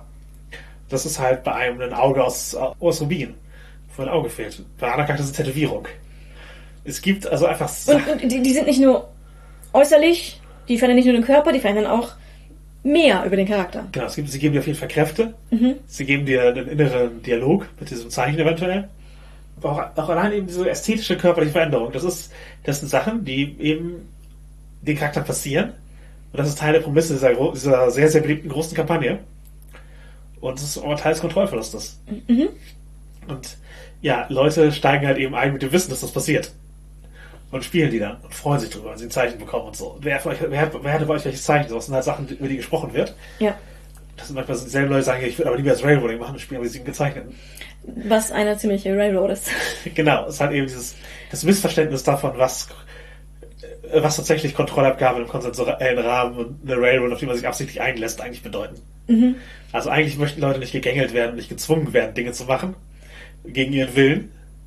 Genau, aber wenn man eben konsensuell da reingeht und ein Abenteuer, von dem man weiß, es gibt wichtige Punkte, die sind unveränderlich und wir spielen das jetzt, äh, mit dem Wissen geht man schon rein, dann ist es trotzdem immer noch ein, ein railroadiges Abenteuer. Ähm, es fühlt sich aber nicht an, als würde man gegängelt werden in eine Richtung. Genau, man nimmt die Prämisse an. Ja. In der Regel. Kann, man kann auch bei Abenteuer, mit Abenteuern strugglen und es ist nicht, es ist nicht verkehrt, die ein Abenteuer nicht zu mögen, weil es einem zu railroadig ist. Ist eine Präferenzenfrage, aber dieses so DSA-Spiel, die sagen, dass sie keine Railroads mögen, aber die offiziellen Kampagnen spielen, ist halt ein, okay, ja, überdenke mal, welche Struktur die Abenteuer eigentlich haben, die du spielst. Magst du es wirklich nicht? Oder ist das ein Klischee, das dir vermittelt wurde und du magst das Klischee nicht, aber eigentlich spielst du diesen Spielstil aktiv und bist einfach jemand, der die Abenteuerstruktur Railroad positiv nutzt. Und ja, viele Spiele äh, bringen auch eine Entourage mit sich. Also, äh, ja, also man hat NSCs, die einfach mit äh, dabei sind. Bei Shadowrun Connections. Bei DSA können es Vertrautentiere zum Beispiel sein. In der Welt der Dunkelheit Gefolgsleute. Also du hast irgendwelche Figuren, die an deinem Charakter dranhängen, die auch eine Präsenz im Spiel haben, weil du hast Punkte dafür aus, ausgegeben, damit sie eine Präsenz im Spiel haben. Genau, die, die kommen vor. Ja, da ist die Frage, wie geht man damit um? Gibt man die in die Hand der Spielleitung oder behält man die Kontrolle über diese Figur und spielt einfach mehrere Charakter? Und wie okay sind die anderen haben, dass man mehrere Charakter spielt? Und wie okay ist es für die Spielleitung, die das eventuell auch einfach als Element bringen möchte, um die Story zu bereichern? Es gibt sogar noch die Möglichkeit, sie in die Hände von anderen Spielenden zu legen. Dass wenn man eine Szene nur mit seiner Entourage hat, die anderen Spielenden noch beteiligt sein können. Ja, wir haben in unserer Folge über Ein Stein im Nebel, äh, das Abenteuer, darüber berichtet, wie wir halt eine große Entourage an NSC hatten, die einfach insgesamt von der Gruppe fast kollaborativ gespielt wurden. Manchmal habe ich als Spielleitung halt eben äh, Richtungsentscheidungen getroffen, aber es konnten immer Elemente reingeworfen werden. Und wir haben sie auch, glaube ich, gemeinsam am, am Anfang erstellt. Also jeder hat halt gesagt, was er mitbringt, wen er mitbringt, was für Leute dabei sind, so ein bisschen Charaktereigenschaften reingeworfen. Aber wenn, wenn wichtige Entscheidungen anstanden, haben wir oft gemeinsam entschieden. Ähm, genau, die haben sich einfach entwickelt in der Gruppe. Und das fand ich, fand ich ein positives Beispiel. Man kann aber auch sagen, so hier, ich habe eine, ich habe eine Connection, das ist halt irgendwie so ein, so ein schwieriger Typ. Der Spielleiter macht was draus. Er hat diese mechanischen Eigenschaften und ich möchte, dass die tatsächlich passieren. Wenn du einen Waffenhändler hast, der dir die coolen Waffen ran schaffen soll bei Shadowrun, ja, dann sollte er diese Funktion für dich erfüllen. genau. Und wenn die Spielleitung das wegnimmt, dann fühlt es sich an, ah, ah, ja, mir wurde halt was Ich, weggenommen. ich habe Punkte ausgegeben dafür und jetzt kriege ich es nicht, weil die Spielleitung es anders umsetzt, wie ich mir gewünscht hätte oder, oder als, ich, als wir es abgesprochen haben. Genau, das ist ein Verlust. Da fühlt es sich an, als wenn man die Kontrolle weggenommen wird. Mhm. Über seine, über sozusagen die, ei- einen Teil seiner, seiner, Seines Charakters eigentlich. seiner Ressourcen auf jeden Fall. Es fühlt sich nicht gut an, unbedingt. Mhm. Solange das nicht gemacht wird, ist es ja oft egal. Also wenn ich eine Verbindung von Charakteren äh, mit einbringe, so, solange an das, was niedergeschrieben ist, sich gehalten wird. Also ich bekomme die Vorteile dadurch, die da auf dem Zettel stehen. Im Zweifel hat diese Person die Charaktereigenschaften, die wir mal gemeinsam ausgesucht haben oder die ich angegeben habe. Solange sich daran gehalten wird, da kann die Spielleitung halt alles mitmachen. Bereichert mein Spiel eher. Genau, manchmal muss man der Spieler vorher, vorher die Rahmenverhältnisse absprechen, manchmal möchte man eben die Kontrolle nicht haben und gibt sie ab in die Hände der Spielleitung. Da, damit es halt einfach interessanter ist. Genau, aber Und, und damit auch ein, ein, ein gegenseitiges Spiel entstehen kann. wenn man aber sowas sagt wie, ich möchte meinen besten Freund als Connection, dann sollte er sich schon anfühlen, als ob er mit dem Charakter befreundet sein könnte. Ja. Und das ist dann wieder was, man, wo, man, wo man der Spielleitung auch Infos geben so, sollte. Und die Spielleitung dann nicht so, aber ich habe ja schon NSC fertig, den ich irgendwie einbringen wollte, kann ja nicht dein bester Freund sein. Und, und wenn das einfach nicht passt, dann passt das nicht. Also muss man als Spielleitung sozusagen bereit sein, den Spielenden ein bisschen kreative Kontrolle über die NSC, die an ihren Charakter dranhängen, zu geben, damit man diese Erwartungen erfüllt. Ja. Wir hatten schon das Positivbeispiel mit, dem, mit der gemeinsam erstellten Entourage. Ich habe auch ein Negativbeispiel, wo es meiner Meinung nach nicht gut gelaufen ist. Ich habe in äh, DSA 4.1 eine Teppichknüpferin erstellt. Die hatte einen fliegenden Teppich. Mhm. Und Das ist auf jeden Fall was, wo viel Punkt- und Geldressourcen reingeflossen sind. ja, ich glaube, es ist fast alles da reingegangen. Ja, das ist ein wirklich High-Level magischer Gegenstand. Äh, Genau. Sie, sie hatte diesen als, als Anfängercharakter. Sie ist damit gestartet. Das heißt, sie konnte Teppich knüpfen, so ein bisschen magisches Wissen. Und ansonsten hatte sie diesen Teppich Und Werte fliegen. und während Fliegen. Ja. Äh, Ich fand den Charakter prinzipiell sehr, sehr cool. Sie war gleichzeitig äh, sehr arrogant und selbstsicher, aber auch irgendwie naiv und unerfahren mit der Welt. Und das hat sehr viel Spaß gemacht zu spielen. Und an sich war das auch mit dem Teppich gar kein Problem. Dann hat aber die Spielleitung gewechselt. Und die neue Spielleitung hat den Teppich anders gespielt. Und meiner Meinung nach auch nicht nach den Werten, die dieser Teppich hatte. Denn dieser Teppich hatte eine Loyalität zu, zu der Knüpferin. Der Teppich hatte auch Charaktereigenschaften, die vorher festgelegt waren, die auch niedergeschrieben waren, die die neue Spielleitung auch hatte. Und meiner Meinung nach wurde sich nicht daran gehalten. Ja. Also, dass es Momente gab, wo der Teppich hingenommen hat, dass die Knüpferin runterfällt, wenn sie es jetzt nicht hinkriegt, sich irgendwie festzuhalten. Und ich dachte, das wird der doch nicht machen. Das ist ja Blödsinn. Das passt nicht zu dem, was niedergeschrieben steht. Das passt nicht zu dem, wie es bisher gespielt wurde. Ich bin unzufrieden. Ja, das ist nachvollziehbar. Und das ist halt, wo man sich an die Dinge halten sollte, die abgesprochen sind. Und dass es sich eben nicht gut anfühlt, wenn NSC dann anders umgesetzt werden. Klar, es kann immer sein, dass es anders umgesetzt wird, als man sich vorgestellt hat. Gerade bei wechselnder Spielleitung kann man auch nicht davon ausgehen, dass es gleich ist. Gleich ist genau, aber zumindest an die, an die, ähm, an Gegebenheiten sollte sich gehalten werden. Ja, ein Wesenskern. Und, und wenn man das halt übernimmt, vielleicht auch rückfragen, ob das im Sinne des, des Spielenden war. Mhm. Dass halt man vielleicht nicht einfach immer tiefer rein, reingeht und sagt, ja, nee, ich habe aber die Kontrolle über den, über den, der macht das jetzt so. Ist vielleicht nicht cool, wenn Unzufriedenheit auftaucht. Ja, wir haben jetzt natürlich über BDSM und Rollenspiel und sowas gesprochen, aber in der 50. Folge sollte auch ein speziell queeres Thema nicht ähm, ausbleiben. Deswegen sprechen wir ein bisschen darüber, was hat Queerness mit Kontrollverlust zu tun? Ja, kommt einem vielleicht im ersten Moment nicht direkt äh, in den Sinn, wenn man darüber nachdenkt, aber verborgene Queerness, wenn man im, im Closet ist, das ist im Zweifel viel Selbstkontrolle. Ja, wir haben schon von Reaktionen gesprochen Und wenn man halt tatsächlich einen großen Teil seiner selbst verbergen muss, geht es oft damit her, dass man eben jede seiner Reaktionen filtern sollte. Ja, man muss gucken, über welchen Witz lache ich, denn vielleicht oute ich mich damit, dass ich mehr über dieses Thema verstehe, als andere Leute wissen sollten. Genau, oder äh, ich zeige mich als nicht der Gruppe zugehörig, indem ich nicht lache. Mhm. Das, das kann halt, wenn man mit Personen, die offen out sind, auch noch umgibt, umso schwieriger sein. Oder eben, ich, ich lache über Witze, die eine Gruppe marginalisieren, weil meine Freunde das nun mal tun. Und wenn ich nicht lachen würde, würde auffallen, dass ich mehr Empathie für diese Gruppe habe als der Rest meiner Freunde.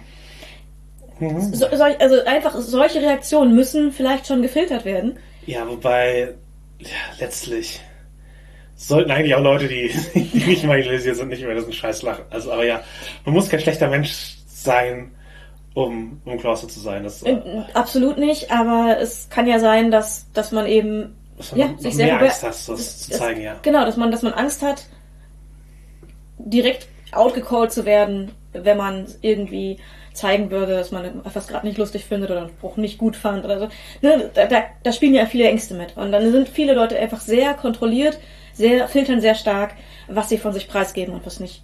Genau, und das kann sehr befreiend sein, das nicht, mal, das nicht machen zu müssen. Also der Verlust von Kontrolle, die, die Aufgabe von Kontrolle. Genau, das, das Aufgeben von Kontrolle ist halt eben einfach in eine, etwa halt in einer Party oder in einem, in einem Umfeld, das rein queer ist und wo man sicher sein kann, dass man dort ja äh, sich bewegen kann, man selber sein, das kann sehr, sehr befreiend sein. Mhm. Und das ist halt ein Reiz an queeren Räumen, an Safe Spaces, aber auch an queeren Beziehungen. Ja, ja, dass man nicht filtern muss. Genau, also wenn man halt als bisexueller Mensch in einer Beziehung ist, die, ja, auch, auch wenn es mit einem anderen Geschlecht ist, dann kann das halt sehr hilfreich sein, wenn die Person einfach versteht, dass man queer ist und wie queer das funktioniert, dass man nicht filtern muss, wen man attraktiv findet oder wie man die Welt sieht. Mhm. Also, das kann, das kann ja auch sehr einschränkend sein. Wenn man sich eben ja in diesem privatesten Umfeld nicht nicht frei äußern kann über Dinge, die einen interessieren. Genau. Ist halt schade. Oder ja, warum ein etwas eben was bedeutet oder mhm. auch einfach verstanden zu werden. Das ist, heißt ja nicht notwendigerweise, dass die Person auch bi sein muss, mit der man zusammen ist oder, oder auch queer. Aber wenn sie eben die Beziehung als queere, bereit ist, als queere Beziehung zu führen. Mhm. Mit, oder als zumindest queer offene Beziehung. Ja, ja einfach, so. weil sie, sie ist mit einem queeren Menschen zusammen mhm. und erkennt das halt an als einen, als einen Faktor. Ich glaube, das ist, eine, das ist wichtig und ja, sorgt dafür, dass man eben ja nicht, nicht, nicht so von toxischer Weise filtern muss. Und das, mhm. diese Belastung kommt raus.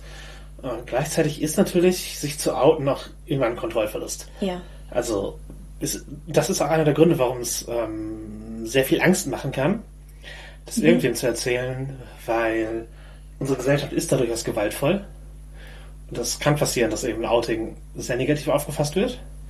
Ähm, womit wir euch nicht Angst machen wollen. Ja, hört dazu auch unsere erste Folge zu Coming Out. Ja. Aber ähm, ja, wenn, wenn. Äh, du hast halt einfach keine Kontrolle darüber, wie es aufgefasst wird. Genau. Das, das ist einfach Fakt. Und ja, die optimale Anzahl ein Geheimnis zu bewahren an Personen ist eins. Und jeder weiteren, die man es erzählt, ist eine Chance höher, dass es, äh, dass es sich verbreiten kann. Mhm.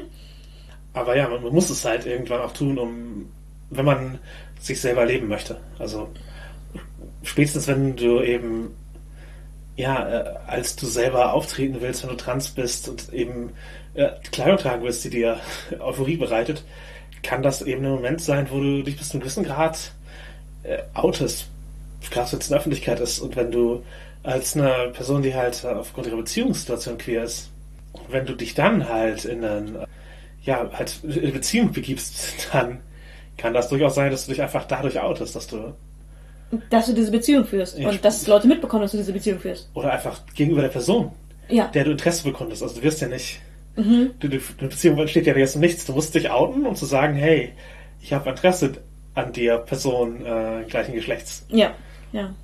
Zum Beispiel, ja. Das bedeutet durchaus einen Verlust von Kontrolle und du kannst halt auch, wenn du queer bist, durchaus so halt über, deine, über dich selbst verlieren. Zumindest über deine Identität. Wie die Gesellschaft dich sieht ja, wie es wahrgenommen wird. Also das auf jeden Fall. Also und auch über ja eben Freiheitsrechte so. Also du hast halt bist du halt teil, teilweise bist du einfach den Entscheidungen ausgeliefert von Behörden, ob du eben ja, deinen Namen im Ausweis führen kannst. Also mhm. das ist ein Fall von auf See und vor Gericht ist man in Gottes Hand. So, das, also es drückt ja diesen Kontrollverlust aus. Ja. Ja, wenn, wenn eben Leute darüber aus fremd entscheiden, das ist nicht besonders äh, angenehm. Und das ist was, was eben queere Menschen erleben. Das ist ein negativer Kontrollverlust, aber es ist einer. Ja. Und ja, es kann halt sehr, sehr wertvoll sein, Kontrolle zu reclaimen auch. Mhm. Oder eben zu spielen, sie abzugeben. Deswegen gibt es natürlich auch viel Überschneidung von BSM und Queerness. Beim, im, beim Thema Kontrollverlust gerade? Ja, genau. Also da kann da es eben sein, dass man eben, ja, ich habe sonst keine Möglichkeit, über irgendwas Kontrolle zu, zu haben. Haben wir ja schon darüber gesprochen. Warum möchte man eine BDSM Kontrolle haben, wenn du in deinem Alltag dir sehr, sehr viel abgesprochen wird oder und dann kann, da kann du zumindest das Gefühl hast, dass du über manche wichtigen Dinge die Kontrolle einfach nicht hast. Genau, da kann es halt sehr wichtig, da kann es sehr hilfreich sein, also wenn du eben das äh, als Top zum Beispiel ausleben kannst und da eben äh, auf, als machtvolle Person wahrgenommen werden kannst in diesem Session-Szene-Kontext, der dir, sagen wir, im realen Leben vielleicht verwehrt bleibt. Mhm. Und eine andere Sache ist auch, gezwungen werden, etwas auszuleben. Mhm. Ich habe schon häufiger von Leuten gehört, dass sie etwas gut finden dürfen, dadurch, dass sie gezwungen werden, das ähm, etwas zu tun. Ja, oder es den Anschein hat, gezwungen zu werden. Genau, es den Anschein hat, gezwungen zu werden. Also eine, eine queere Seite dieser Person, die eigentlich im Alltag versteckt werden muss, aber innerhalb einer BDSM-Session, wenn diese Person dazu äh, in Anführungszeichen gezwungen wird, das auszuleben, dann darf sie es auch gut finden. Genau, das, das ist nur ein King. Das, das, das genau. ist, ist, ja nicht mal, das bin ich ja nicht wirklich. Genau. Also entweder, entweder vor sich selbst oder vor, im Prinzip vor der Gesellschaft, dass sie halt, sie können es nicht offen sein, aber in diesem Setting können sie sich erlauben. Genau, das ist natürlich Forced Feminization, also eben, ja, also sozusagen die, die, ist also, bestimmt kann man das andersrum spielen, aber prinzipiell ist der, der Gedanke, dass ein Mann gezwungen wird, eine weibliche Rolle zu performen. Mhm. Und das ist was, was einen großen Anreiz hat. Und ich kenne einige Transfrauen, die so sich selber gefunden haben. Es gibt auch Leute, die es einfach so machen und wo es einfach tatsächlich ein Kink ist und ihnen Spaß macht, aber die Grenzen sind halt fließend und das ist halt einer, wo, wo Queerness mit reinspielt. Und äh, wir haben in unserer Kink-Shaming-Folge äh, mehr darüber gesprochen, um, um nochmal um, um mehr Jubiläum zu sein. Darüber hinaus gibt es auch äh, Forced B, also man wird gezwungen, sexuelle Aktivitäten mit dem wahrscheinlich gleichen äh, Geschlecht auszuüben. Oder dem anderen Geschlecht, also halt mit dem, mit dem Geschlecht, mit dem man für gewöhnlich nicht ähm, eine sexuelle ähm, ja. Beziehung eingehen würde. Mit einem Geschlecht, mit dem man normalerweise keine. Es gibt genau. ja mehr als zwei. Genau. Und auch da gibt es eben sehr viel Aussage. Also Leute, die eigentlich wie sind. Die, die halt nie Interesse haben, die, die halt. Ja. Die, um die, um die Bisexualitätsfolge anzuspielen, äh, auf der, auf der Kinsey-Skala äh, nicht direkt an einem Ende sitzen. Genau. Muss es nicht sein. Es, es kann auch andere Anreize geben dafür, aber auch Personen, die eben eigentlich schon Interesse an so etwas hätten, die sich aber auch eben nur erlauben in einem Umfeld, wo die Person sind, die entsche entscheidet, mit wem sie jetzt eine sexuelle Beziehung eingeht. Ja, ja, genau. Ja, aber ja, ich bin keine studierte Forstwirtin. Ich auch nicht. Deswegen können wir es. Es ist halt nicht, nicht, nicht, nicht genuin meine Spielart, aber wir, wir kennen Berichte. Genau, wir haben mit, mit einigen Personen gesprochen, die das ähm, sehr gerne machen, bei denen es eine sehr beliebte Spielart ist. Richtig, die können sich ja auch nochmal im Forsthaus treffen. Also wir haben jetzt alles abgedeckt. Wir haben BDSM, wir haben Rollenspiel, wir haben Queerness und dumme Witze. Mhm, ja, genau. Das äh, es gibt natürlich weiter Überschneidung der Themen und ähm, einer der Gründe, warum wir angeschrieben wurden, war halt äh, die Diskrepanz davon, wie Kontrollverlust in verschiedenen Bereichen wahrgenommen wird. Also eine Hörerin mag es beim BDSM sehr, aber im Rollenspiel gar nicht. Mhm. Das ist, wie ist das bei uns? Sind wir, sind wir da ähnlich in der, also mögen wir es Mögen wir es nicht auf dieselbe Weise? Ich mag es nirgends auf unterschiedliche Weise. Ich habe im, im BDSM, wenn es darum geht, Kontrolle zu nehmen oder abzugeben, ähm, habe ich sie, glaube ich, lieber, als sie abzugeben. Aber ich bevorzuge eigentlich die Kollaboration. Und es ist äh, im Rollenspiel ähnlich. Ich mag Kollaboration. Ich fühle mich als SL und als Spielende am wohlsten kontrollmäßig irgendwo in der Mitte. Also wie beim Dreier Stress überfordert mich, die Position in der Mitte. Das bin ich, bin ich zu Ace für. Nee, ich habe äh, tatsächlich einfach so gerne so ein, so ein gesundes Mittelmaß einfach, Mhm. dass man gemeinsam erstellt. Also wir haben drei. Wie ist bei dir? Ich kann beides einvernehmlich machen, also so eine Kontrolle im BSM abgeben, als auch im Rollenspiel. Im BDSM brauche ich dabei ein größeres Sicherheitsnetz. Also es, da muss, müssen mehr Voraussetzungen geschaffen werden, damit ich das A will und B kann. Ja, da setzt man sich nicht einfach, einfach auf einer Großconvention an den Tisch und sagt, lass mal spielen. Das passiert nur im Rollenspiel, nicht im BDSM bei uns. Ja, und ich glaube einfach, äh, Leute erleben es unterschiedlich, weil die beiden Erlebniswelten auch einfach unterschiedlich genug sind. Also es ist ja, es ist ja nicht, also wenn BSM und Rollenspiel dasselbe das erzählen wir ja immer wieder. Es wird, Wir machen Vergleiche, es ist keine Gleichsetzung. genau, es wird oft missverstanden, aber ja, ähm, genau. Und ja, es sind unterschiedliche Erlebniswelten und die kreative Kontrolle im Medium-Rollenspiel ist ungleich halt der Kontrolle in einem BDSM-Setting über seine eigene Person. Ja, über, oder halt die Kontrolle in einem DS-Sinne und sowas. Das, ist halt ganz, das sind halt ganz andere Ebenen, auf denen gespielt wird. Und natürlich kann man das in einem Bereich mögen, eventuell weil es sexualisiert ist, was das Rollenspiel ja selten ist. Oder weil es mit einer einzelnen Partnerperson mit einem anderen Vertrauenslevel ist. Oder man kann es eben halt nicht mögen im Rollenspiel, weil halt, ja, da eben eine Geschichte erzählt wird. Man möchte gern eben eine Kontrolle darüber haben, wie die Geschichte erzählt wird, wie der Charakter funktioniert, oder was auch immer. Das sind ja, das sind ja einfach andere Dynamiken. Genau, äh, ist genauso vorstellbar, dass andersrum, dass eine Person im Rollenspiel sagt, ja, ähm, den Charakter habe ich erschaffen, aber ganz ehrlich, es wird eine coole Geschichte rauskommen, ich vertraue euch da. Ich brauche nicht super viel Kontrolle über meinen Charakter. Andererseits, in dem BDSM-Sinne, nee, da, äh, da geht's um mich. Ja, Da kann ich keine Kontrolle abgeben. Ja, das ist ja nicht, das ist auch nicht Player Agency, Ge- ich, sondern du bist halt, das ist einfach deine Agency Genau. als, als, als Mensch, der, die da auf dem Plan steht. Ganz genau. Und das ist halt einfach was anderes. Und da hat einfach jeder unterschiedliche Wünsche für unterschiedliche Genres. Ja, und so unangenehm es sein kann, wenn im Rollenspiel man die Kontrolle über die Situation verliert und Dinge passieren, die einem nicht gefallen. Äh, ich glaube, dass in einem im BDSM oder allgemein bei sexuellen Handlungen Ist das noch mal eine ganz andere Kategorie? ist eine ganz andere Qualität und das sollte man Ja. auch nicht, nicht gleichsetzen. So. Nee, auf keinen Fall.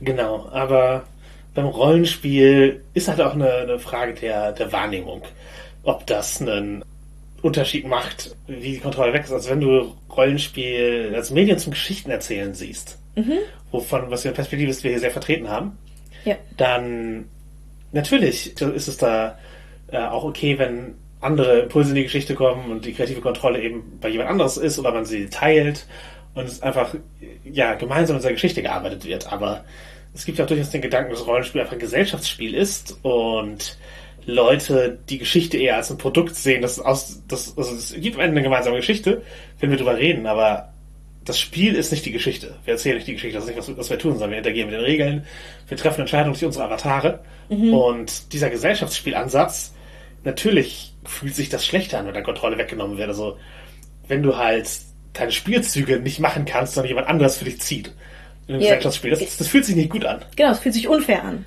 Als, als hättest du deinen Spielzug nicht. In dem Sinne.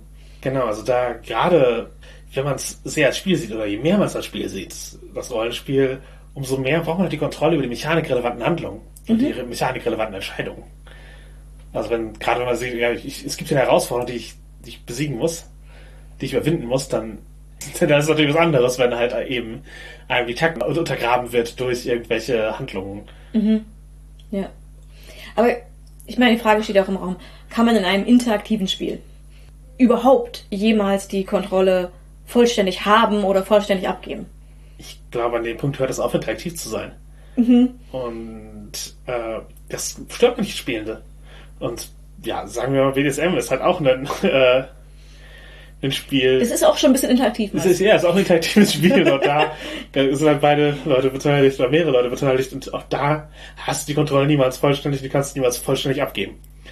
Und du kannst dich halt dem annähern, genauso ist es halt im Rollenspiel. Und ja, es ist halt für manche Spiel, Spiele störend, wenn es aufhört, interaktiv zu sein für einen Augenblick. Andererseits, ja, wir sind es halt gewohnt, zum Beispiel von anderen Medien wie Computerspielen, Dass es Zwischensequenzen gibt, wo man nicht eingreifen kann, wo man seinen Charakter gerade nicht bewegen kann, wo man einfach nur erlebt, was gerade passiert. genau, dass Elemente des Spiels nicht interaktiv sind, auch wenn es generell ein interaktives Erlebnis ist. Ja. Und ja, Das ist wahrscheinlich übertragbar ins Rollenspiel, ich bin mir ziemlich sicher. ich glaube, man kann entsprechende Erwartungen schaffen, wenn man eben deutlich macht, das ist, das ist jetzt gerade eine Zwischensequenz. Das ist was wie ich, ich möchte jetzt gerade das Setting einmal kurz setzen, be beschreiben. Mhm. Eure Reaktionen könnt ihr danach beschreiben, ich sage, wenn ich fertig bin. Genau. Ich frage euch, was tut ihr oder sowas? Es gibt ja durchaus Rollenspiele wie die Sachen, die einem da so- sogar so Formeln an die Hand geben, zu sagen, okay, jetzt reagiert ihr oder was auch immer. Und ich glaube, es kann das Spiel besser machen, wenn man nicht immer durcheinander schreit. ja, Also ja. Sp- Spotlight-Verteilung funktioniert eigentlich auch nur, indem man für einen Moment Zurücktritt. das in, die Interaktion, also sozusagen auf, auf seine Interaktion verzichtet oder ja eben auch mal ja was, was, was passieren lässt. Ja. Ohne, ohne unmittelbar zu reagieren. Du brauchst halt auch nicht wirklich einen Live-Feed die ganze Zeit, wie ein Charakter guckt, wenn du jetzt sagen willst, also wenn man zusammen am Tisch sitzt, ja natürlich, man sieht die Reaktion der anderen. Ja. Aber wenn man im- gemeinsam in einem, ich sag mal, in einem Telefongespräch ist und man nicht mit Videocall ist, Ja. Kann man halt äh, durchaus auch mal äh, eine Weile ruhig sein. Die anderen kriegen gar nicht mit, wie du reagierst. Ja. Und das sollte man hoffentlich nicht so sehr als Belastung wahrnehmen oder zumindest nicht den Spielspaß der anderen brechen, um immer wieder zu sagen, mein Charakter guckt gelangweilt dazu. Ich runzel die Stirn. Derweil schärfe ich mein Schwert. Äh, ja, manchmal ist es halt, ist, ist, ist das nicht so wichtig, dass du diesen, dass du diesen Beitrag leistest. Also Genau, wenn, wenn zurückgefragt wird, ob irgendjemand sich noch einbringen möchte an, dieser, an diesem Punkt, dann kann man sowas sagen. Wenn es nicht gefragt wird, muss man es nicht immer reinrufen. ich glaube, im Moment der Stille ist genau, an- andere zu unterbrechen, um seine Reaktion reinzuspreiten. Also, natürlich möchten, möchten auch alle das Spotlight haben, es möchten sich alle beteiligen, man möchte sie nicht langweilen. Es gibt sicherlich bei jeder Gruppe einen, einen Punkt, an dem eine Szene zu lang ist, oder eine Beschreibung. Ja, wo, wo sich irgendjemand nicht mehr zurückhalten kann. Oder einfach, wo es sich unangenehm anfühlt, auch wenn man Ja. sich zurückhalten kann. Ja. Und den Punkt sollte man finden, sollte versuchen zu finden. Aber jetzt generell zu sagen, jeder hat zu jedem Zeitpunkt gleichzeitig das Recht zu reden, ist nicht wie Gespräche funktionieren. Und es ist auch nicht wie mechanische, wie wie Spiele funktionieren. Es gibt Zugreihenfolgen, Ja. es gibt Sachen, die einfach chronologisch nacheinander passieren müssen. Von der Kommunikation her. Und ja, äh, das ist nochmal die Frage, was wird mit der Kontrolle gemacht gerade? Also in der Zwischensequenz. Wenn die nicht beschreibt, wie deine Charakter handeln, sondern wenn die einfach beschreibt, wie alles andere, was drumherum passiert, dann kommt, dann kommt deine Reaktion. Aber du musst halt abwarten, wie es vollständig ist, um, Um re passend reagieren zu können. da muss halt das Vertrauen in die Spielleitung da sein, also muss in dieser Runde geschaffen werden, dass rechtzeitig gestoppt wird, um reagieren zu können. Eventuell ist es halt auch okay, mal nicht zu unterbrechen. Ähm, Fällt mir persönlich immer schwer, aber ich übe. Ja, es ist, äh, gibt natürlich auch mal Spielmechaniken, die einfach mehr Erzählrecht über etwas geben. Also bei Indie-Spielen ist es ja durchaus so hier, und weil du das und das gemacht hast, darfst du erzählen, wie es ausgeht. Ja. Das ist dann auch so ein Zwischensequenzen-Moment, wo eben, also, dieses Erzählrecht ist ja nichts wert, wenn alle anderen das auch haben. Gen- Genau, wenn alle anderen einfach gleichzeitig reinreden und, und äh, Das sagen, nee, das, machst, das passiert jetzt nicht, wie wäre es, wenn, also, natürlich, ich habe einen besseren Vorschlag. So, es, ja, so schön, schön für dich, aber. ich habe es jetzt entschieden. Und ja, oder ich habe Erzählrecht, lass mich kurz was erzählen. Genau, also das gibt das gibt es auch, auch in Indie-Spielen, den Momente, wo praktisch äh, die Interaktion für einen Moment weg ist und eine Person agiert. Ja, auch im BDSM hat man die Kontrolle jetzt selten wirklich vollständig. Man, hat- also man kann den Anstand von Kontrolle auf, äh, aufrechthalten natürlich. Ja. Und das ist aber auch kein Kippschalter-Kontrolle. Nee, also wirklich nicht. Das, wir haben, das sollte über den, den Verlauf der Sendung bisher auch klar geworden sein, dass, dass es eben verschiedene Arten von Kontrolle gibt, verschiedene Mengen an Kontrolle, die man abgeben oder behalten kann. Und wer der Meinung ist, dass Kontrolle ein Kippschalter ist und entweder ich habe sie oder alle oder der andere oder alle anderen haben sie und es gibt nichts dazwischen, der geht für gewöhnlich verantwortungslos mit Kontrolle um. Ja, kann man davon ausgehen. So, ja, ich, du bist mein Top, jetzt gehe ich, jetzt regel mein Leben. Ist ja auch nicht so ein. ist, ist in den meisten Fällen nicht, nicht hilfreich. Du hast mir nicht befohlen, meine Stromrechnung zu bezahlen. Weil, ja, aber du hast es auch vorher 20 Jahre hingekriegt. Ja. ja. Den Anschein von Kontrolle, also Illusion of Control und sowas, gibt es ja, das habe ich ja schon gesagt, ist äh, BSM nicht unwichtig, aber im Rollenspiel gibt es auch viele, die das so versuchen aufrechtzuerhalten. Man mhm. hört ja öfter so von Spielleitungen, die so tun, als wäre alles vorausgesehen und geplant gewesen. Anstatt zuzugeben, dass sie mal improvisiert haben oder überrascht wurden.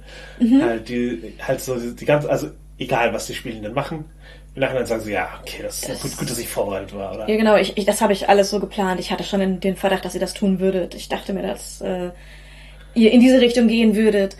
Oder ich war auf alles vorbereitet, was ihr mir, was ihr hätte tun können. Und das ist meistens nicht wahr, würde ich behaupten. Also es mag Spieler geben, die, die sehr viel planen und auf sehr vieles vorbereitet sind, aber dass sie niemals überrascht werden, kann ich mir nicht vorstellen. Und ja, ich weiß noch nicht, warum man das hat. Also, warum, warum man diesen Ruf haben möchte. Ja, genau, aber es ist halt ein Spieler, auch ein Tipp, den man halt Spielern gegeben hat. Das ist wahrscheinlich eher so in so 90er Jahre traditionellem Kram. Mhm. Also daraus spricht ja schon irgendwo eine Angst vor Kontrollverlust oder vor dem Anschein von Kontrollverlust. Genau, als ob das ein, ein rufschädigend wäre, nicht alles vorausgesehen zu haben. Ja, ähm, und ganz ehrlich, ich, ich bin mir nicht sicher, warum der Ruf, alles geplant zu haben oder alles, alles vorausgesehen und geplant zu haben, besser ist, als der Ruf, gut improvisieren zu können. Beides sind gute Fähigkeiten, die für Spielleitungen hilfreich sein können. Ja, ich, ich glaube, wenn man diesen Anschein haben will, zum einen ist halt viel planen und alles vor, vor, vorausgesehen zu haben, impliziert, nicht jeder kann Spielleitung sein. Ja, das stimmt halt genauso für improvisieren können. Also ja, gen genau. Wenn du wenn du nur gut genug improvisieren kannst und ich zum Beispiel kann das nicht, dann brauchst du ja weniger Vorbereitung.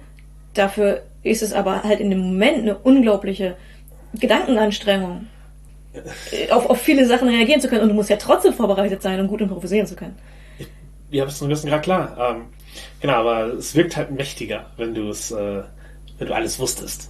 Und ja, ja. es, ist, erhebt, es, erhebt, ja, es erhebt die SL halt. Mhm. So egal, was sie tun können. Ich habe es vorausgesetzt. Halt so ein, es, ist, es ist schon durchaus ein, etwas, was ein Machtgefälle aufbaut.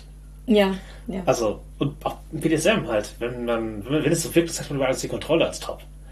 Das baut das Machtgefälle mehr auf. Das stimmt. Und das ist, ist durchaus so ein Anschein, den man erwecken kann. Aber im Rollenspiel ist die Frage, wie sehr möchte ich dieses Machtgefälle aufbauen? Also ist das, ist das was, was ich betonen muss als Spielleitung? Und in dem Sinne gefragt, wozu? Zu welchem Zweck? ja, also, ja, um sich keiner zu fühlen, Bewunderung zu erhalten, glaube ich. Keine mhm. Ahnung. Ja, also ich, ich glaube, ich habe auch schon genauso viel Bewunderung gesehen für Leute, die einfach aus dem Stegreif großartige Sachen für die Gruppe improvisiert haben. Ja, es ist halt eben gruppendienliches Spiel. Also, ich glaube, da kommen wir zurück zum Anfang mit. Da, früher war das ein größeres Problem mit Player Agency, weil solche Denkweisen mehr gefördert würden mhm. durch, ich sag mal, Ratgeber und äh, Szenegrößen. Und heute ist es halt mehr so, ja, spielt eine coole Story und macht. Wir sind eine Gruppe Freunde, die am Tisch sitzen und wir, wir spielen zusammen, wir bauen eine Geschichte. Und, und das, das, Ziel ist, eine coole Geschichte zu haben und zusammen Spaß zu haben. Genau, und nicht so. Und nicht, dass einer. Gruppe, ja. ich, ich, bin, ich als Spielleitung habe äh, hab, hab sie eine teure Fähigkeit kaufen lassen und jetzt sorge ich dafür, dass sie ihnen einfach leid tut. Das, halt, wenn man sich halt zum Beispiel John Wick anguckt, das nicht den, nicht, nicht den Keanu Reeves Film, sondern den Spieldesigner, der da auch noch Seven Seas geschrieben hat, der das ist eine, ein endloser Quell schlechter Spielleiter oder ich sag mal tox toxischer Spielleiter-Tipps, wo du damit sorgen kannst, dass deine Gruppe auf jeden Fall unglücklich wirst, wahrscheinlich du auch selber. Ähm, herzlichen Glückwunsch. Ja. Das klingt total gut. Das hat, äh, war, war lange Zeit halt äh, einfach Fame und beliebt. Mhm. Und ja. Da gucke ich lieber den Film an. Ja, genau, das ist spannender. Nee, äh, da sich die Kultur verändert hat, ist es halt gar nicht mehr so dieses, nicht mehr ein Kampf darüber, wer die Kontrolle hat und am Spieltisch gerade, mhm. sondern ein bewusstes Teilen.